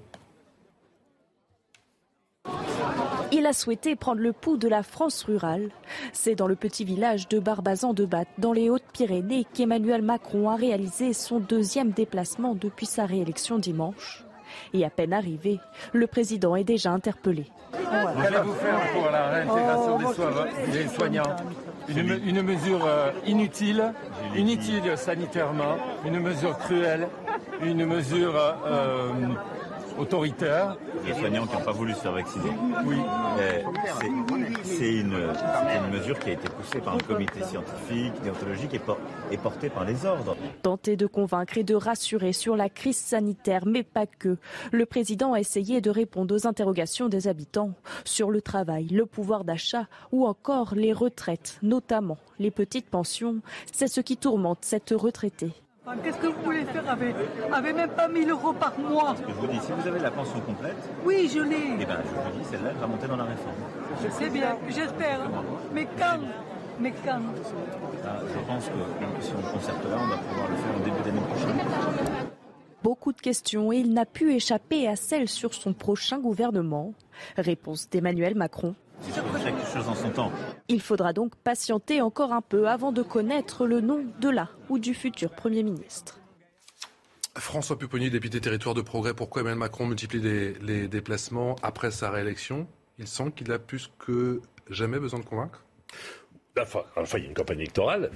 Et puis deuxièmement, je crois qu'il a bien entendu le, ce que les Français ont dit dans cette élection. Il a été élu, il a fait un meilleur score euh, au premier tour qu'en 2017. Il a été élu avec 58,5% au deuxième tour. Mais il y a une grogne, il y a une contestation dans le pays, un vote contestataire qui était important au premier tour, qu'on ne peut pas nier, et je crois qu'il a besoin, et c'est normal, d'aller voir les Français pour leur dire j'ai entendu. Voilà, j'ai été réélu certes, mais je ne vais pas me bunkazaliser, je reviens vous voir parce que j'ai entendu, j'ai besoin de vous parler, et soyez sûr que j'ai bien compris le message. La parole c'est bien, mais les actes c'est quand? Ben, les actes à court terme. Surtout, c'est quoi Mais les actes à court terme, c'est le pouvoir d'achat. Pour la mise en œuvre du programme, il vient d'être élu. Des chèques, alors. Des chèques. Il, y aura bien sûr des aides qui vont être mises en œuvre là pour continuer à, lutter contre l'inflation. Parce que pour un certain nombre de Français, la situation est extrêmement problématique compte tenu de, l'inflation que nous connaissons. 4,8% s'est tombé ce matin. C'est terrible. Et avec des prix sur, euh, en particulier les, produits énergétiques qui sont euh, catastrophiques. Donc il va falloir aider les Français à court terme. Et pour la mise en œuvre du programme à moyen et long terme, ça passera par l'élection. S'il n'y a pas de majorité, il ne pourra pas mettre en œuvre son programme. Euh, Gabriel Cluzel, euh, le président Macron qui joue la proximité à l'approche du 1er mai, est-ce que vous trouvez ça logique?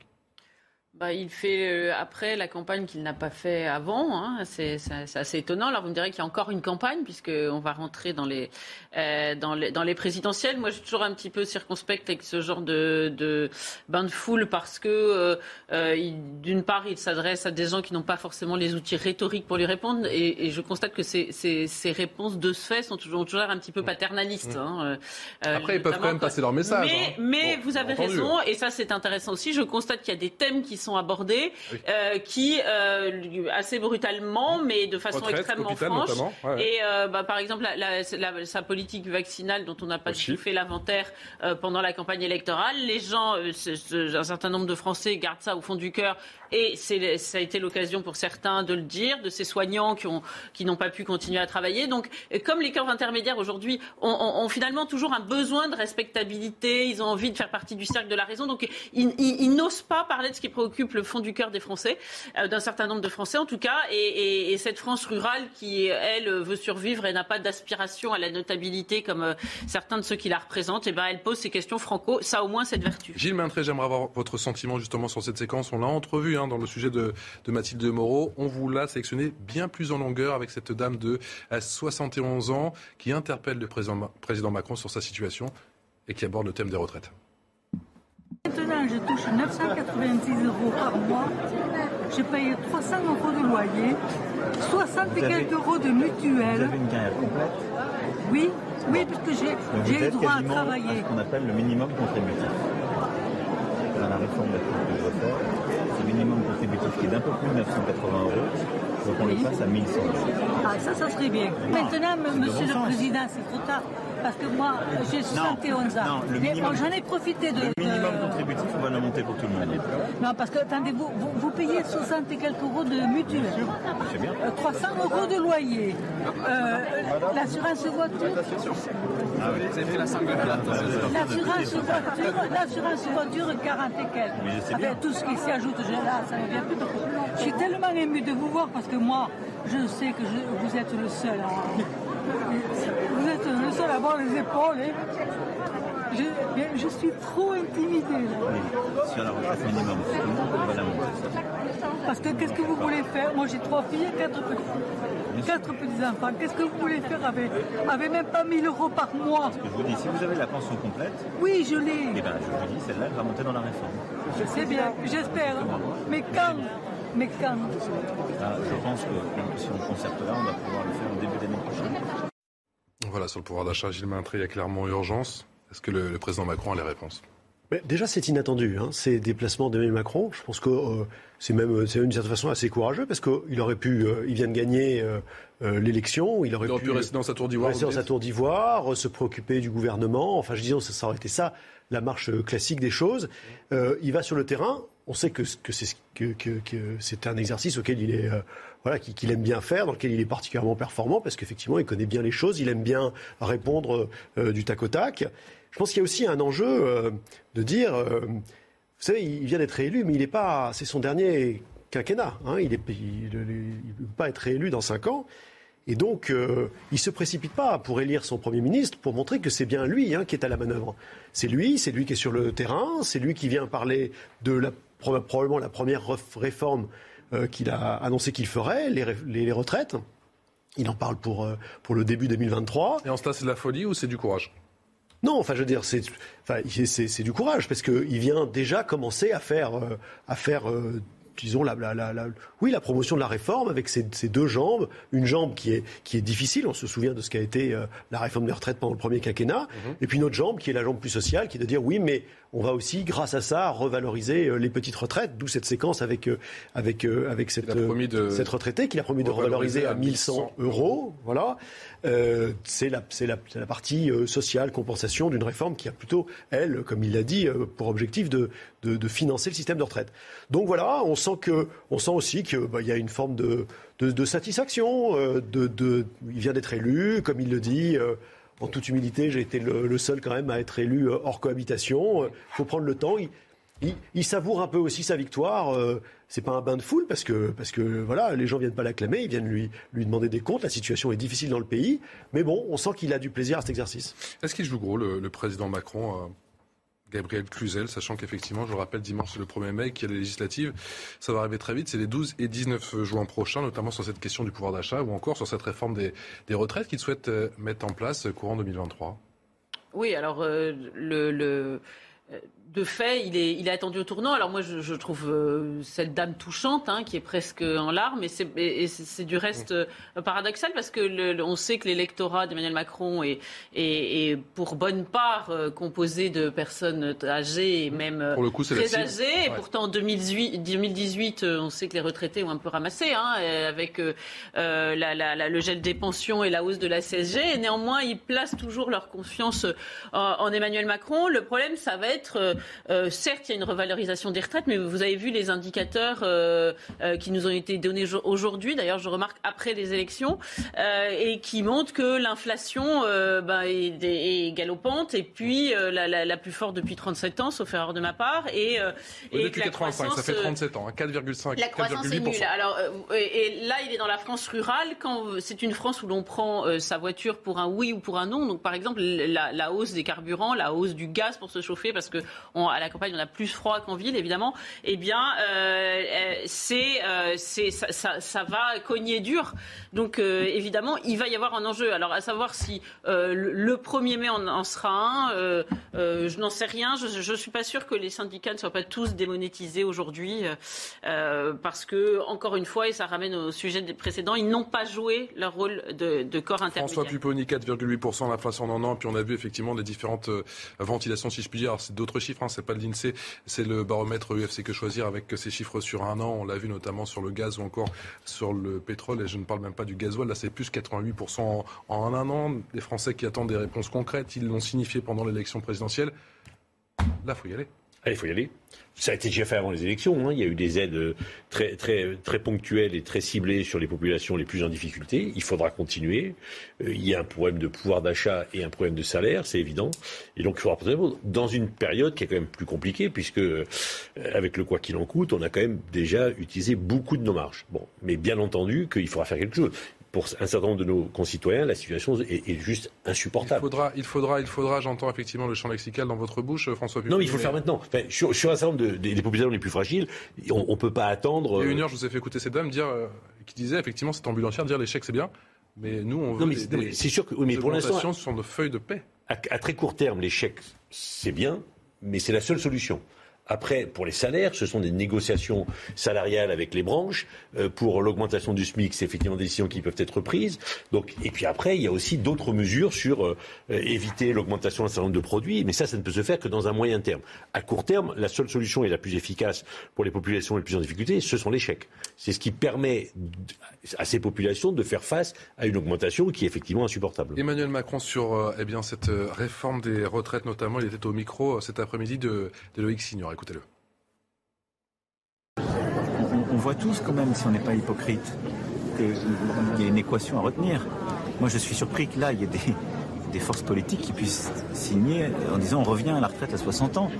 Les mêmes forces politiques qui, il y a, il y a- il y a 7 ou 8 ans, ont, fait une réforme qui était portée à l'époque par le président Hollande et- et la ministre Touraine, qui a consisté à remettre, et il fallait le faire, des trimestres. Là, on a des gens qui racontent tout et n'importe quoi aux Françaises et aux Français. C'est ce que je disais, tout le monde, vous l'avez entendu comme moi. Les gens disent on a besoin de pouvoir d'achat. Pour y répondre, il faut créer de la richesse. Et donc, dans le monde du travail, ça c'est une chose. Ensuite, si on veut donner du pouvoir d'achat aux retraités, eh, il faut travailler plus longtemps. Parce que sinon, c'est le sapeur camembert. C'est-à-dire, si, si vous dites aux retraités, je vais vous donner du pouvoir d'achat, mais de l'autre côté, je vais en enlever aux travailleurs parce que je vais augmenter leur cotisation, vous vous en sortez jamais. La seule chose qu'on peut faire, et quand on, se, quand on regarde nos voisins, on voit que c'est là qu'on a de la marge, c'est de manière concertée intelligente, travailler davantage en prenant en compte la pénibilité. Miser davantage effectivement sur le plein emploi et, euh, et, euh, travailler davantage. Euh, c'est la, la bonne vision, François Pupponi, qu'a le président Emmanuel Macron? Oui, je pense. Je pense que c'est une situation qu'il maîtrise bien, il a raison de le dire. Et puis c'est vrai qu'il rappelle un certain nombre de, de- de principes forts. Euh, euh, si, si, si on veut que les actifs puissent payer effectivement la retraite, il faut travailler plus longtemps. Si on veut que les retraites soient réévaluées pour cette dame qui disait moi je n'ai que 900 euros, il dit bah, je vais vous donner 1100 euros. D'ici l'année prochaine, vous aurez 1100 euros par mois, ce qui est 100 euros de plus par Mais mois. quand on regarde les différents rapports, on, on a le sentiment qu'il n'y a pas d'urgence à, à réformer justement les Non, mais retraites. a- non, mais a- Est-ce que c'est pas une manière de renflouer les caisses? Il y a, il y a pas, quand je dis il n'y a pas d'urgence, euh, quand cette dame vous dit, moi, j'ai 900 euros par mois et je n'y arrive plus, ben, il faut bien augmenter sa retraite. Donc il faut bien à un moment une réforme de la retraite et trouver des moyens pour payer ces 100 euros par mois pour cette dame, comme tous ceux ou qui ont la de réforme des retraites ou les hausses d'impôts non, non, mais Ou là, c'est la réforme. Là, on est sur la réforme des retraites. Pour l'instant, c'était annoncé, les hausses d'impôts. Il y a des sources d'économie, y compris sur les budgets sociaux. Mais si, si on arrive effectivement au plein emploi, ce qui est tout à fait possible aujourd'hui, si on arrive au plein emploi, c'est les comptes sociaux qui vont s'améliorer. Et donc, on fera des économies puisqu'on aura moins à aider des personnes qui, qui bénéficiaient de ces minima sociaux. Quand même- on est quand même sur l'hypothétique. Quoi. Mais oui, mais c'est le pari qui est fait. La croissance, qui amène le plein emploi, euh, la baisse des, des- des- des déficits sociaux, parce que justement il y a de plein emploi, et une réforme de la retraite qui permet de, dé- de- de retrouver des marges, un, d'augmenter certaines retraites en travaillant plus longtemps. L'équation, elle est simple et elle est compréhensible. Oui, alors la croissance, c'est bien, mais c'est quand même un vœu pieux. hein. Aujourd'hui, euh, donc ça- Elle était là l'année dernière. Oui, ça, va- ça va être extrêmement compliqué. on n'est pas au encore goût, ans. euh, pardon, d'être euh, Cassandre, mais je sais qu'on n'aime pas beaucoup les Cassandres, mais néanmoins, elles ont le mérite d'être réalistes. Euh, le- le- L'inflation, c'est pas terminé parce que euh, quand on voit les taux d'échange entre l'euro et le dollar, le gaz terminé américain, il, il va nous coûter Si bonbon. si on rajoute la guerre en. Ukraine, c'est Pour loin le d'être moment, terminé. la guerre en Ukraine, On a, on a un petit peu euh, euh, congelé euh, toute gronde possible avec cette rhétorique euh, qui peut s'entendre, mais néanmoins qui durera ce qu'elle durera, consistant à dire que, ah bah oui, regardez comme souffrent les Ukrainiens, il faut les soutenir. Donc nos, petites misères personnelles pèsent peu à côté. Néanmoins, elles vont se réinviter à un moment, c'est évident. Euh, donc je vois pas très bien, à part par les impôts, par quoi on va financer tout ça. Donc ça veut dire que ce sont encore les classes moyennes qui vont morfler. Donc on, on- on- on voit qu'il y a quand même un engrenage qui va être compliqué à à enrayer. Euh, et pour le moment, euh, c'est encore l'état de grâce, hein, les périodes post-élection, mais euh, j'avoue qu'on attend de voir que les ce sera résultats. terminé dimanche avec ce 1er mai. Cette mobilisation qu'on annonce massive, ce sera bien évidemment à vivre sur l'antenne de CNews. 18h passé de, de 15 minutes. Le rappel des titres, de la Minute Info, c'est avec Jeanne Cancard. Jeanne. Lendemain des bombardements sur Kiev, la Russie confirme avoir mené ses frappes hier soir avec des armes de haute précision en pleine visite du chef de l'ONU. Des frappes qui ont touché des immeubles résidentiels et qui ont fait au moins un mort. Une journaliste ukrainienne de la radio Liberty, média financé par les États-Unis. De leur côté, la France et l'Allemagne ont vivement condamné ces bombardements sur la capitale, les premiers depuis la mi-avril.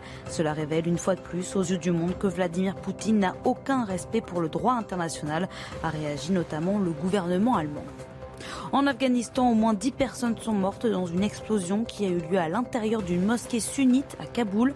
Le drame s'est produit deux heures après la prière du vendredi. Hier, dans le pays, le groupe État islamique a revendiqué deux attentats à la bombe, cette fois-ci contre la population chiite. Céline Dion reporte une nouvelle fois sa tournée européenne en raison de problèmes de santé. Je me sens un peu mieux, mais il m'arrive encore d'avoir des spasmes, m'explique la chanteuse dans un communiqué publié aujourd'hui. En France, les six concerts prévus à la Défense Arena en septembre prochain ont été décalés à septembre 2023. Allez, on l'a évoqué pendant cette première partie d'émission, les législatives sont dans toutes les têtes véritablement. La direction du Parti socialiste souscrit aux propositions du programme de la France insoumise en vue d'un accord justement pour ces élections législatives. Ah, tiens, ça c'était ce matin parce que euh, cet après-midi, euh, ça s'est un petit peu gâté. On voit ça avec Sandra Chambaud. Ce vendredi, peu avant 8 heures, le Parti socialiste a publié un communiqué soulignant quelques convergences avec la France insoumise. La retraite à 60 ans, une protection renforcée des travailleurs ou encore l'augmentation du SMIC à 1400 euros net par mois. Mais coup de théâtre, peu après cette annonce, les socialistes suspendent les négociations. Notre délégation vient de suspendre les négociations avec la France insoumise. Nous souhaitons parvenir à un accord de toute la gauche et des écologistes mais pour y parvenir, cela suppose une vraie logique partagée. À ce stade, nous n'en avons pas la garantie. Malgré quelques divergences, les socialistes ne semblent pas fermés. Des premiers échanges complémentaires qui, euh, à ce stade, euh, ont marqué un certain nombre de désaccords, des désaccords qui euh, doivent être levés. Donc euh, nous nous reverrons euh, sans doute dans les heures qui viennent. De son côté, en position de force, la France insoumise se montre confiante. On partage la même ambition qui est d'avoir un programme de gouvernement complet qui répond aux urgences sous une bannière commune. Il ne faut pas qu'on improvise une fois arrivé au gouvernement. Il ne faut pas dire ah bah ça on n'en a pas parlé. Donc on va aborder l'ensemble des sujets. Pour éviter la disparition du PS, François Hollande souhaite une alliance entre les socialistes et ses partenaires écologistes et communistes. L'ancien président garde l'espoir d'une gauche unie pour le premier tour des législatives le 12 juin prochain. François Pupponi, cet accord, il marquerait, si accord il y a, la fin du PS À la fin du PS qu'on a connu depuis Épinay, oui. Un parti qui dit qu'il ne respectera pas, euh, quand il n'en aura pas envie, les traités européens, oui, c'est, oui, oui. Tout, le Parti socialiste actuel s'est construit sur, euh, sa volonté d'être un parti européen, de construire cette Europe avec les autres et de respecter les traités. Il perdrait son âme, le Parti Socialiste? Complètement, là, complètement. Finir en disant, euh, alors on revient sur une grosse partie du bilan de, du gouvernement Hollande, hein, Mm. avec des gens qui étaient députés à l'époque, qui avaient été élus, bon, pour certains frondeurs d'ailleurs, donc euh, ils sont logiques avec eux-mêmes. Et mais la rupture avec l'Europe en disant, euh, nous les traités, euh, on les appliquera quand ça nous arrange et quand ça nous plaît pour les loi, c'est toute la négation de ce qu'est l'Europe. L'Europe, c'est contraignant. L'Europe, c'est des volontés de 27 pays qui essaient de travailler ensemble. Donc il faut faire des concessions, des compromis, et c'est comme ça que ça se construit, c'est comme ça que ça fonctionne, et que globalement ça fonctionne plus bien. Ça nous a apporté des choses et des marges de manœuvre exceptionnelles. Et ça nous a apporté, dans l'espace européen que nous connaissons, la paix depuis euh, 1945. Donc c'est important. Dire du jour au lendemain, comme le dit Jean-Luc Mélenchon, tout ça on ne veut plus, et globalement proposer ce qui est de fait un, un Frexit, c'est surréaliste quand on se dit socialiste, quand on se dit social-démocrate. Voilà, c'est donc, euh, oui, la fin d'une époque. Et si le, Parti socialiste a dû faire marche arrière dans l'après-midi, c'est qu'il y a eu des... Ça a tangué fort en disant, mais au moins faites-nous valider à- aux institutions du parti euh, votre accord que personne n'a vu. Augmentation du SMIC à 1400 euros net par mois, retraite à 60 ans, planification écologique, sixième République, mais aussi non-respect de certaines règles européennes. hein. C'était sur ce quoi ils étaient mis d'accord, en tout cas, eh bien, euh, dans la matinée, puis c'est un petit peu capoté dans l'après-midi. On Bah, écouter. Ça, ça comporte, je pense, sur la forme. C'est-à-dire que certains, en particulier, ont demandé à ce qu'il y ait des validations par les instances. Je suis convaincu que les instances dont on connaît l'état du Parti socialiste actuel valideront et qu'il y aura accord. Mais c'est effectivement la fin du Parti socialiste d'Épinay. Et ça fait réagir bon nombre de personnes, à commencer par le président Macron.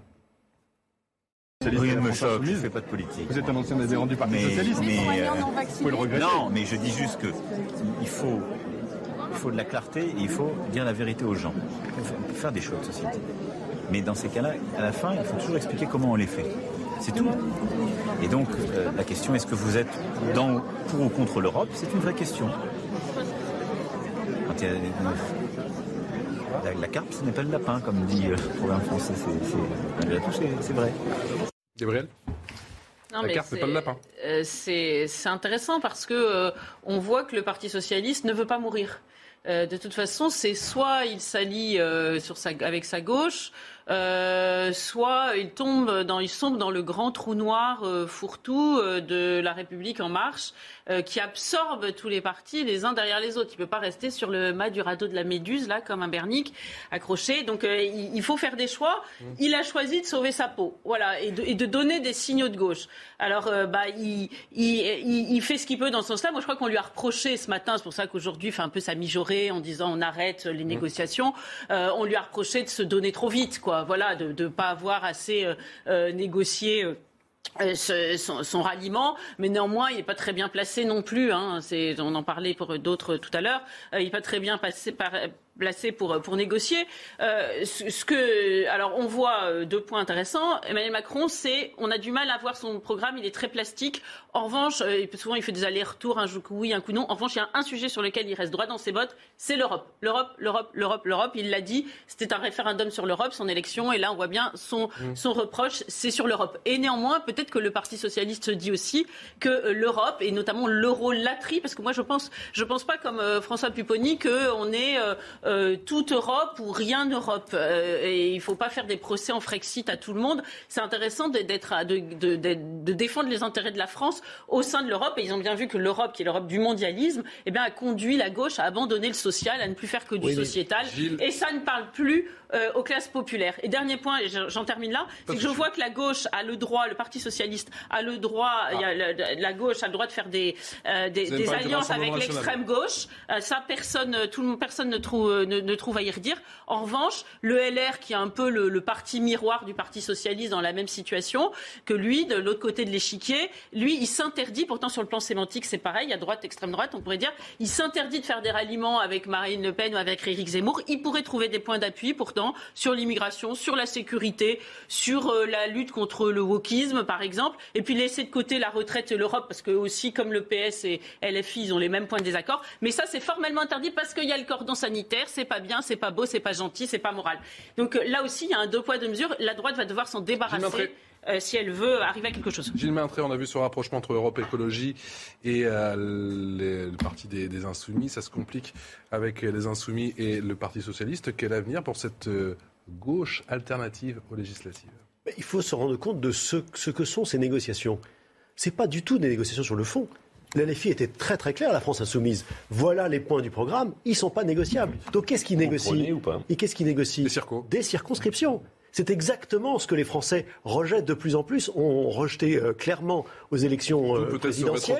Et qu'est-ce qu'ils sont en train de faire De sauver leur petite circonscription. Regardez Sandrine Rousseau, qui était complètement contre l'alliance entre ELV, les Verts et LFI, parce qu'elle n'avait pas sa circonscription à Paris. Et puis finalement, elle a sa circonscription à Paris, mais finalement, elle trouve ça très bien.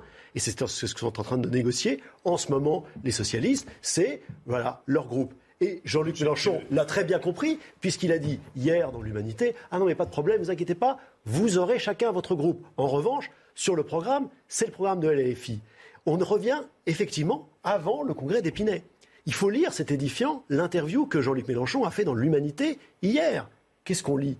On lit qu'on est revenu dans la gauche des années 60-70. On parle de matérialisme historique. On pensait que ça c'était un mot qui n'existait plus. Alors évidemment, il le matine d'intersectionnalité. Comme ça, on est un peu plus moderne. Voilà. Il dit la gauche aujourd'hui, c'est le matérialisme historique plus l'intersectionnalité. C'est une gauche ultra dogmatique. J'ai même envie de dire, c'est la victoire des trotskistes. C'est la victoire des trotskistes. hein, de- on sait bien que Jean-Luc Mélenchon est un ancien trotskiste. On crée cette confédération de, de, voilà, d'unité de gauche autour d'un radicalisme idéologique. Et on se partage les postes. Et on se partage les postes. Voilà, j'ai envie de dire, pas étonnant, pas étonnant que le seul euh, au PS qui est, qui, est, qui est applaudi tout de suite, ce soit Lionel Jospin. Je rappelle qu'Emmanuel Macron arrive en tête dans 256 circonscriptions, Marine Le Pen dans 206 et la France Insoumise dans 104. Mais au petit jeu des alliances, on ne sait pas ce que tout ça va donner. On parle dans un instant de la situation en Ukraine. Merci mon général d'avoir euh, patienté. On va notamment parler de, de ces frappes hier à Kiev. Ça faisait aller deux, voire même trois semaines que Kiev, la capitale, n'avait plus été euh, touchée. Ces menaces à peine voilées de la télé russe concernant cette euh, menace nucléaire. On en parle dans un instant. Vous restez avec nous. À tout de suite. De retour sur CNews pour la dernière partie de Punchline. Merci encore de votre euh, fidélité. On est toujours avec Gabrielle Cluzel, qui est directrice de la rédaction de Boulevard Voltaire. François Pupponi, député territoire de Progrès du Val d'Oise. Bruno Clermont, qui est général de corps aériens. Et Gilles Maintré, qui est essayiste et ancien diplomate à Moscou. Ça tombe bien, on parle de la situation en Ukraine. On est entré, vous le savez, dans le troisième mois euh, de guerre. Juste après le rappel des titres de l'actualité, c'est avec Jeanne Cancard. C'est une information révélée par un média américain. La CIA a permis d'empêcher l'assassinat de Volodymyr Zelensky. Selon NBC News, l'agence de renseignement aurait alerté le président ukrainien de la présence d'un commando russe dans la région de Kiev, ayant pour mission de le tuer. Grâce à ces informations, les forces ukrainiennes seraient parvenues à localiser et neutraliser ce groupe de soldats russes. Début mars déjà, le New York Post dévoilait que Volodymyr Zelensky avait échappé à au moins 12 tentatives d'assassinat. En France, à Nantes, un quartier de la ville a de nouveau été le théâtre de tirs à balles réelles. Des différends entre bandes rivales sont à l'origine de ces tirs. Malgré des patrouilles de police régulières, en 10 jours, 8 affrontements ont fait l'objet d'enquêtes de police. La Chine reste fidèle à sa politique zéro Covid dans les rues. Les files d'attente de dépistage s'allongent chaque jour à mesure que la colère grandit aussi chez certains. À Shanghai, les habitants confinés protestent en frappant leurs casseroles aux fenêtres pour dénoncer une pénurie de provisions. Largement épargné depuis deux ans, le géant asiatique affronte en ce moment sa pire flambée épidémique depuis le printemps de 2020.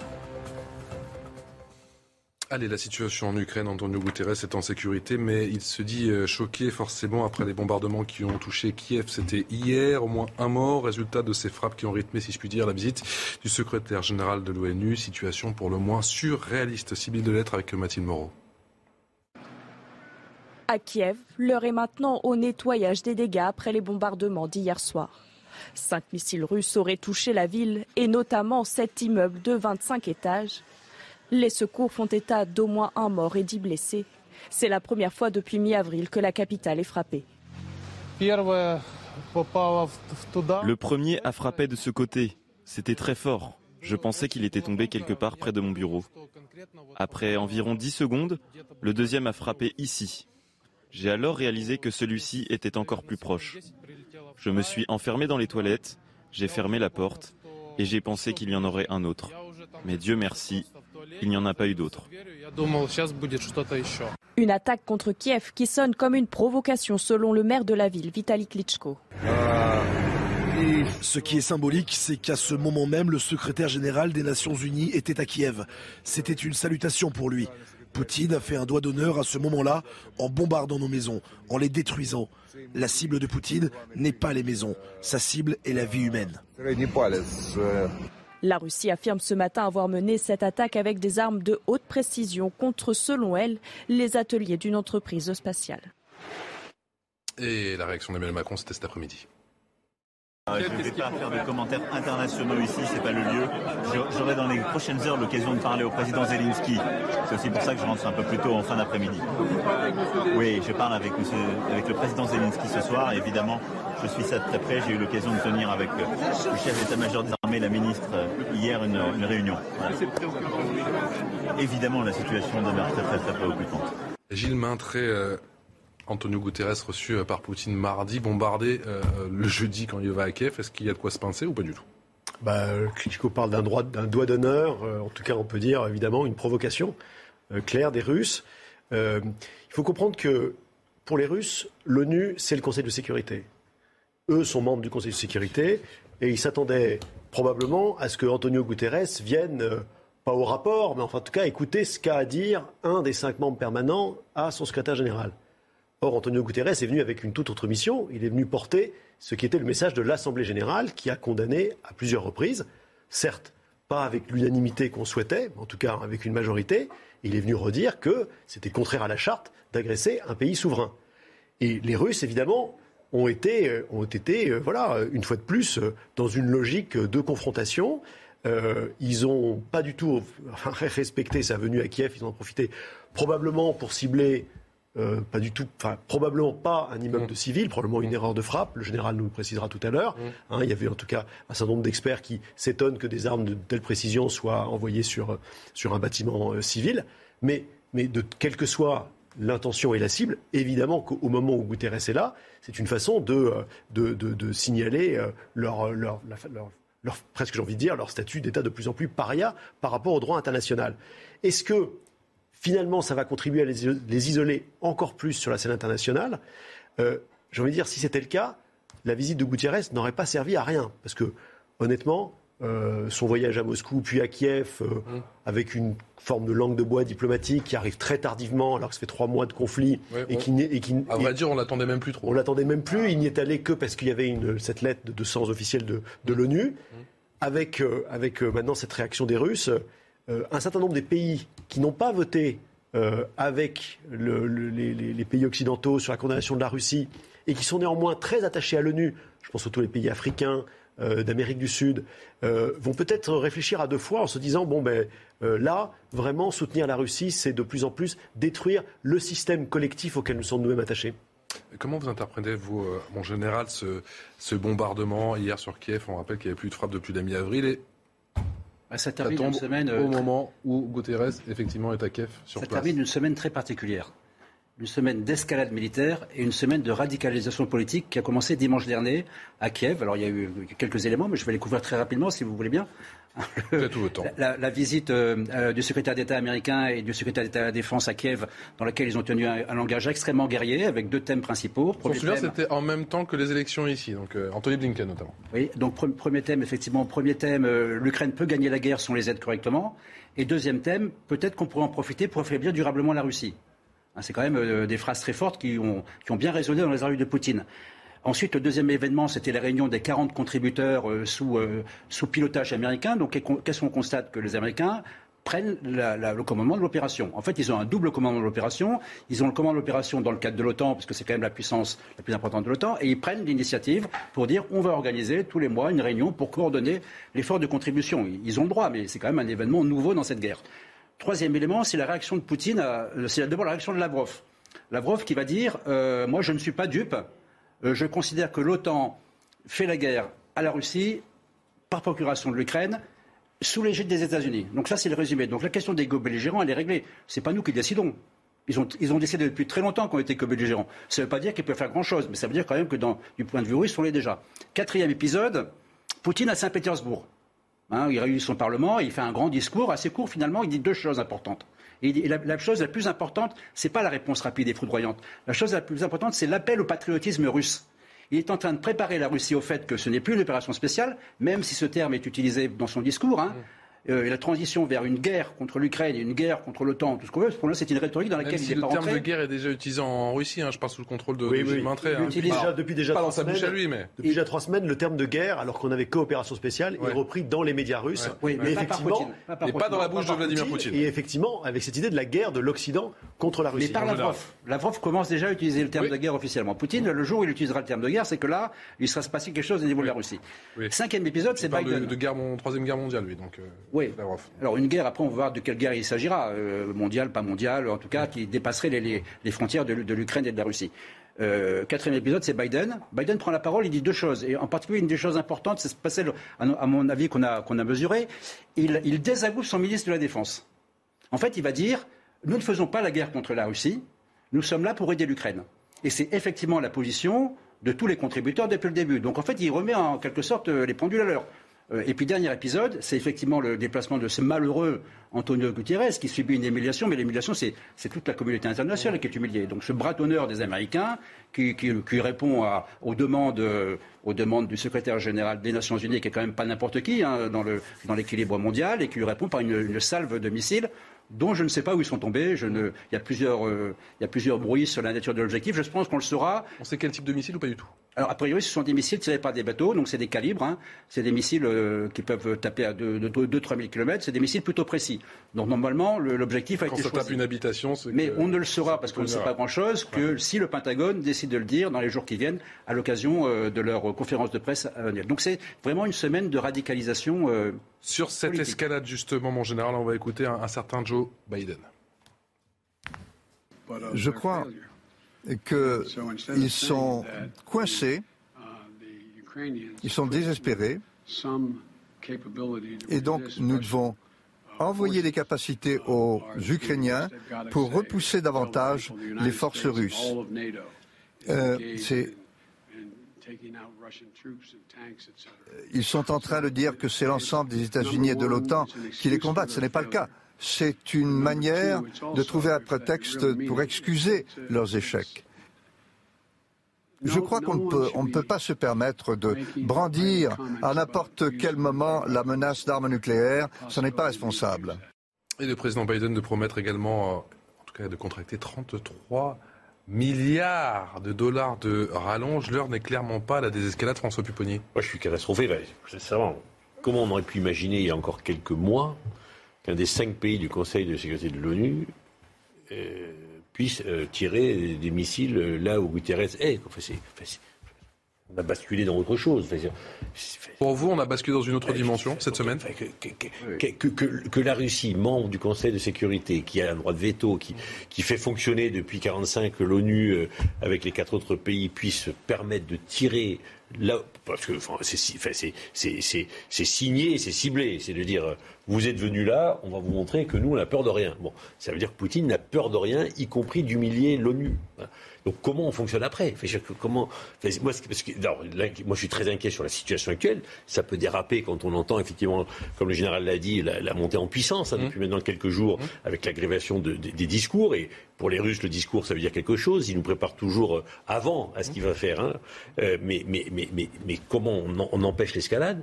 Et une fois qu'on a empêché l'escalade, si on y arrive, comment on se remet à fonctionner? Enfin, y a- il y a- toutes nos institutions qui, après la Deuxième Guerre mondiale, qui sont en train simplement de basculer. Là.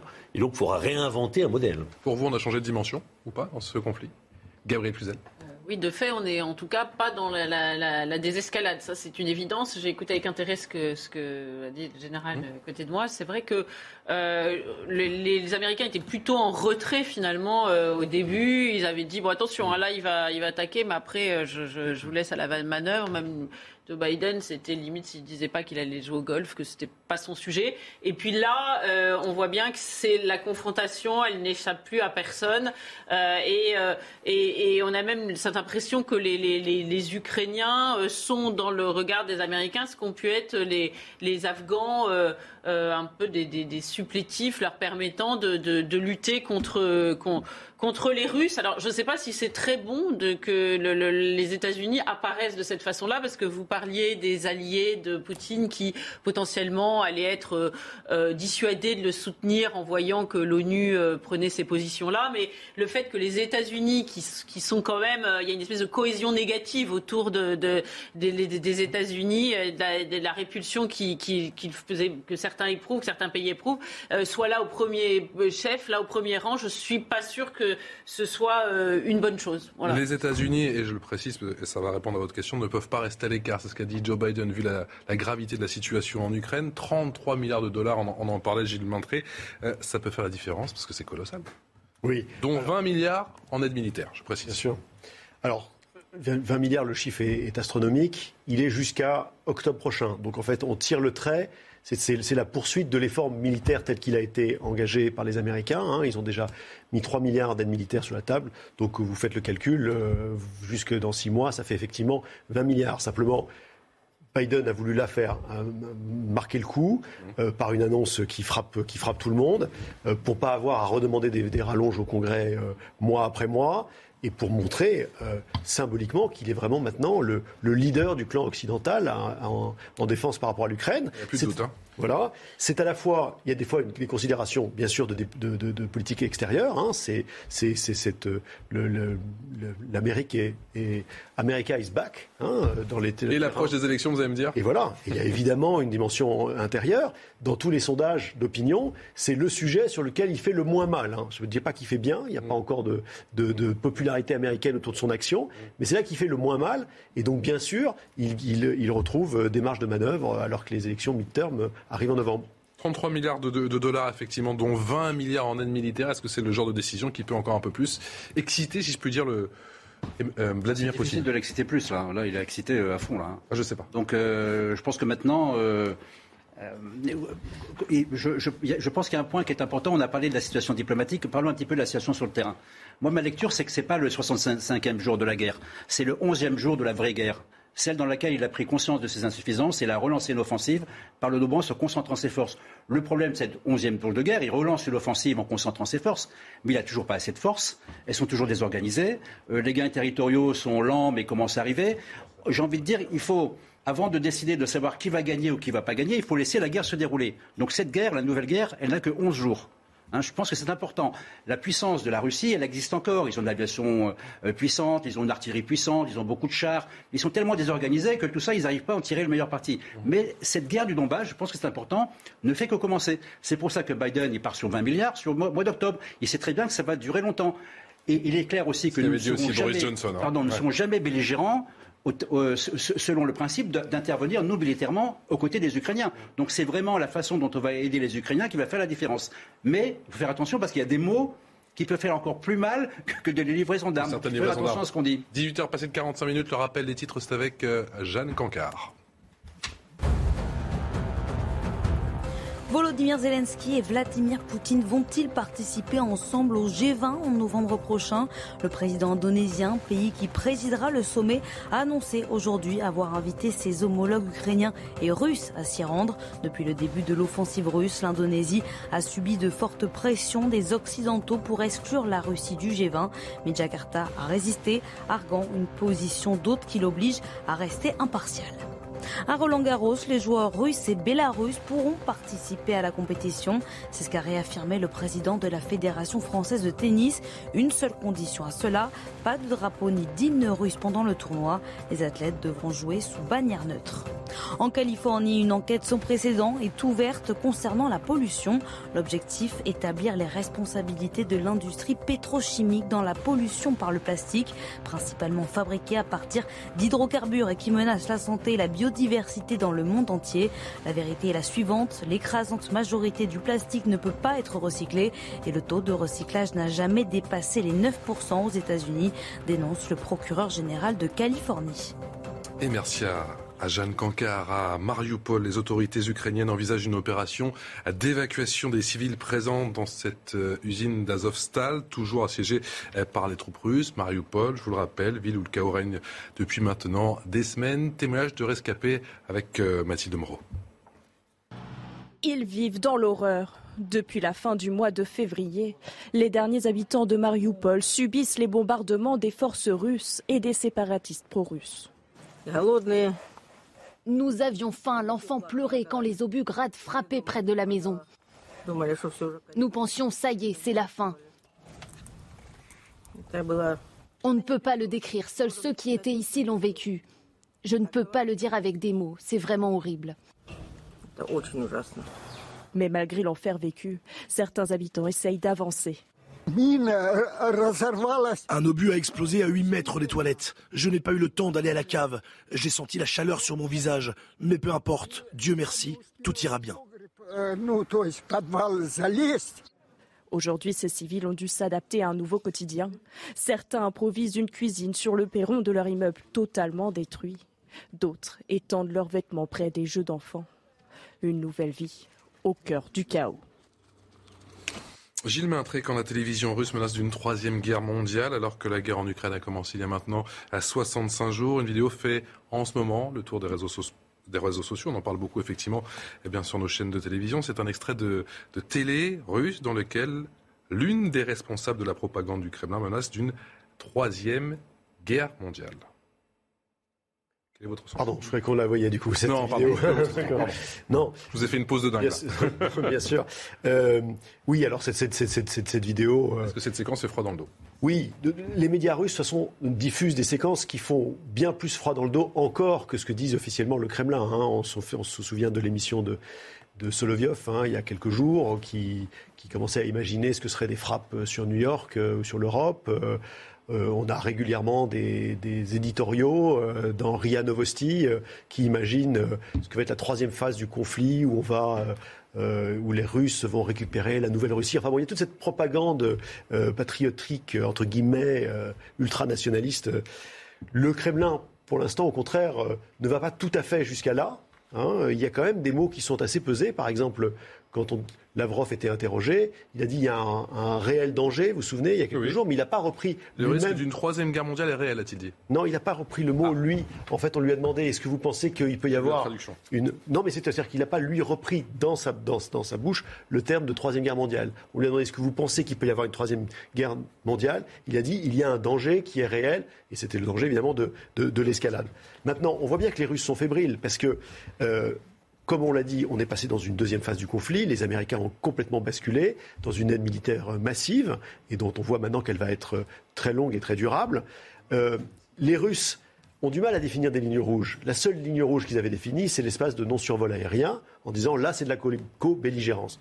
Et effectivement, jusqu'à jusqu'à ce jour, les Occidentaux n'ont pas mis en place une telle zone d'exclusion. Sur le reste, ils n'ont pas été aussi explicites parce qu'ils savent bien que si on trace une ligne rouge, il faut bien réagir quand on dépasse cette ligne rouge. Or, les moyens de réaction ne sont pas, si- sont, sont- sont pas si nombreux. hein. L'escalade jusqu'à l'arme atomique, euh, elle, est, elle est évidemment. euh, Enfin, c'est docteur Folamour. Hein, je veux dire, on, on est, enfin, on sait plus, on sait plus ce qui advient lorsqu'on rentre dans cette zone-là. Il y a, il y a néanmoins un petit risque qui avait été évoqué au début du conflit, c'est celui de l'usage nucléaire à des fins tactiques. Donc la différence, c'est les fins tactiques, c'est sur un lieu d'opération militaire, donc en Ukraine. Ce sont des charges plus limitées, mais enfin, quand on dit plus limitées, c'est 20 km de rayon. Donc ce serait, ce serait vraiment le basculement dans une autre, dans une totale autre ère. Euh, ça, les Russes en ont parlé depuis longtemps, hein, depuis 2017. Ils ont mis ça dans leur doctrine en disant qu'ils refusaient pas cet usage. Euh, Il y, a, il y a, voilà, ce, danger-là, et c'est vrai que il faut être conscient qu'il y a un danger d'escalade. Maintenant, plus profondément, on a basculé dans une zone, dans, une- dans un conflit qui maintenant va être très long. Puisque, comme l'a dit le général, maintenant que la, la- la vraie guerre, la deuxième guerre a commencé dans le Donbass, cette guerre-là va être très longue, parce qu'en fait, elle a commencé depuis 2014. Ces deux armées qui connaissent très bien le terrain, qui vont s'affronter euh, mètre à mètre, hein, tranchée par tranchée. Les Américains se sont mis en ordre de bataille pour soutenir dans la durée l'effort ukrainien. Et l'UE va pouvoir suivre? Voilà, qu'est-ce que vont faire les Européens? Parce qu'on voit bien que cet effort militaire, qu'est-ce qu'on va, est-ce qu'on va pouvoir suivre? On, on a d'abord, est-ce qu'on en a les moyens militaires? Est-ce qu'on a les moyens budgétaires? Et le risque, c'est que les Américains nous demandent, à défaut d'aider militairement à leur niveau, c'est d'aller beaucoup plus loin dans les sanctions pour pouvoir appuyer l'effort de guerre par ce qui nous reste dans les mains, c'est-à-dire les boycotts sur le pétrole, c'est en train de discuter à Bruxelles, et peut-être demain sur le gaz. Donc ça va avoir un coût très important. Il va falloir préparer aussi les citoyens, les populations, parce qu'il n'est pas sûr qu'il y ait un accord dans la durée là-dessus. Hein, il y a eu un sondage avant-hier en Allemagne, c'était 50-50. Êtes-vous prêt à ce, que, à ce que la facture de gaz augmente l'hiver prochain et avoir Ils un peu plus pas froid la même dépendance, donc Exactement. ça va, ça va monter. Donc ça va être un enjeu très grave. Bon, en général, est-ce qu'on a les, les moyens, notamment sur le plan militaire, de, du- de, de subvenir aux besoins de l'Ukraine? Et cela sur une durée qui s'annonce assez longue. Euh, moi, je, je- je pense que oui, il suffit de mettre la BITD en marche, c'est-à-dire qu'en fait, il faut fabriquer des armements pour qu'on ne prélève pas les armements sur le stock. Et à partir du moment où on paye, on donne un peu de préavis, les industriels ils seront ravis de fabriquer de l'armement euh, payé par les États et livré à l'Ukraine. Donc je pense que c'est pas vraiment ça le problème. Le problème, Bah, payer comment? Enfin, C'est ça la question. On Oui. revient, c'est- c'est un énorme problème budgétaire. Oui, c'est vrai. Bah, après, on peut, on peut imaginer qu'on mettra les mains dans la poche euh, euh, pour être capable de, de- de payer ces armements comme on l'a fait jusqu'à Bien présent. sûr, mais comme, comme on l'avait rappelé sur les retraites, euh, voilà, on se demande où sont Mais les, là, ça sera- les là, marges ça- de marge Oui, mais financières là, ça, sera, aujourd'hui. ça sera au niveau européen. En tout cas, au niveau américain, ça ne reposera aucun problème. hein. Plus, Voilà, exactement. D'où la plus ils différence. fabriquent d'armes et, et plus ils en achètent pour eux et plus ils sont contents. Leur budget, c'est 800 milliards, on en rajoute 20, ça fait pas beaucoup de différence. Non, la vraie question pour Poutine, c'est ces menaces. Comment peut-il mettre ces menaces à exécution? Il faut être conscient du fait que c'est pas du tout son intérêt que l'OTAN rentre en guerre, parce que alors là, il a aucune chance. Il a déjà du mal avec l'armée ukrainienne que personne ne connaissait il y a six mois. Alors avec l'OTAN, euh, ça va être un peu compliqué. Et sur deuxième- le nucléaire des fins tactiques et la deuxième, et la deuxième question sur un- ce qu'on pourrait appeler un avertissement euh, pour dire euh, regardez, je peux vous faire mal ou, ou laissez-moi faire ce que je veux, c'est à double tranchant parce que si ça marche pas, c'est la catastrophe. hein.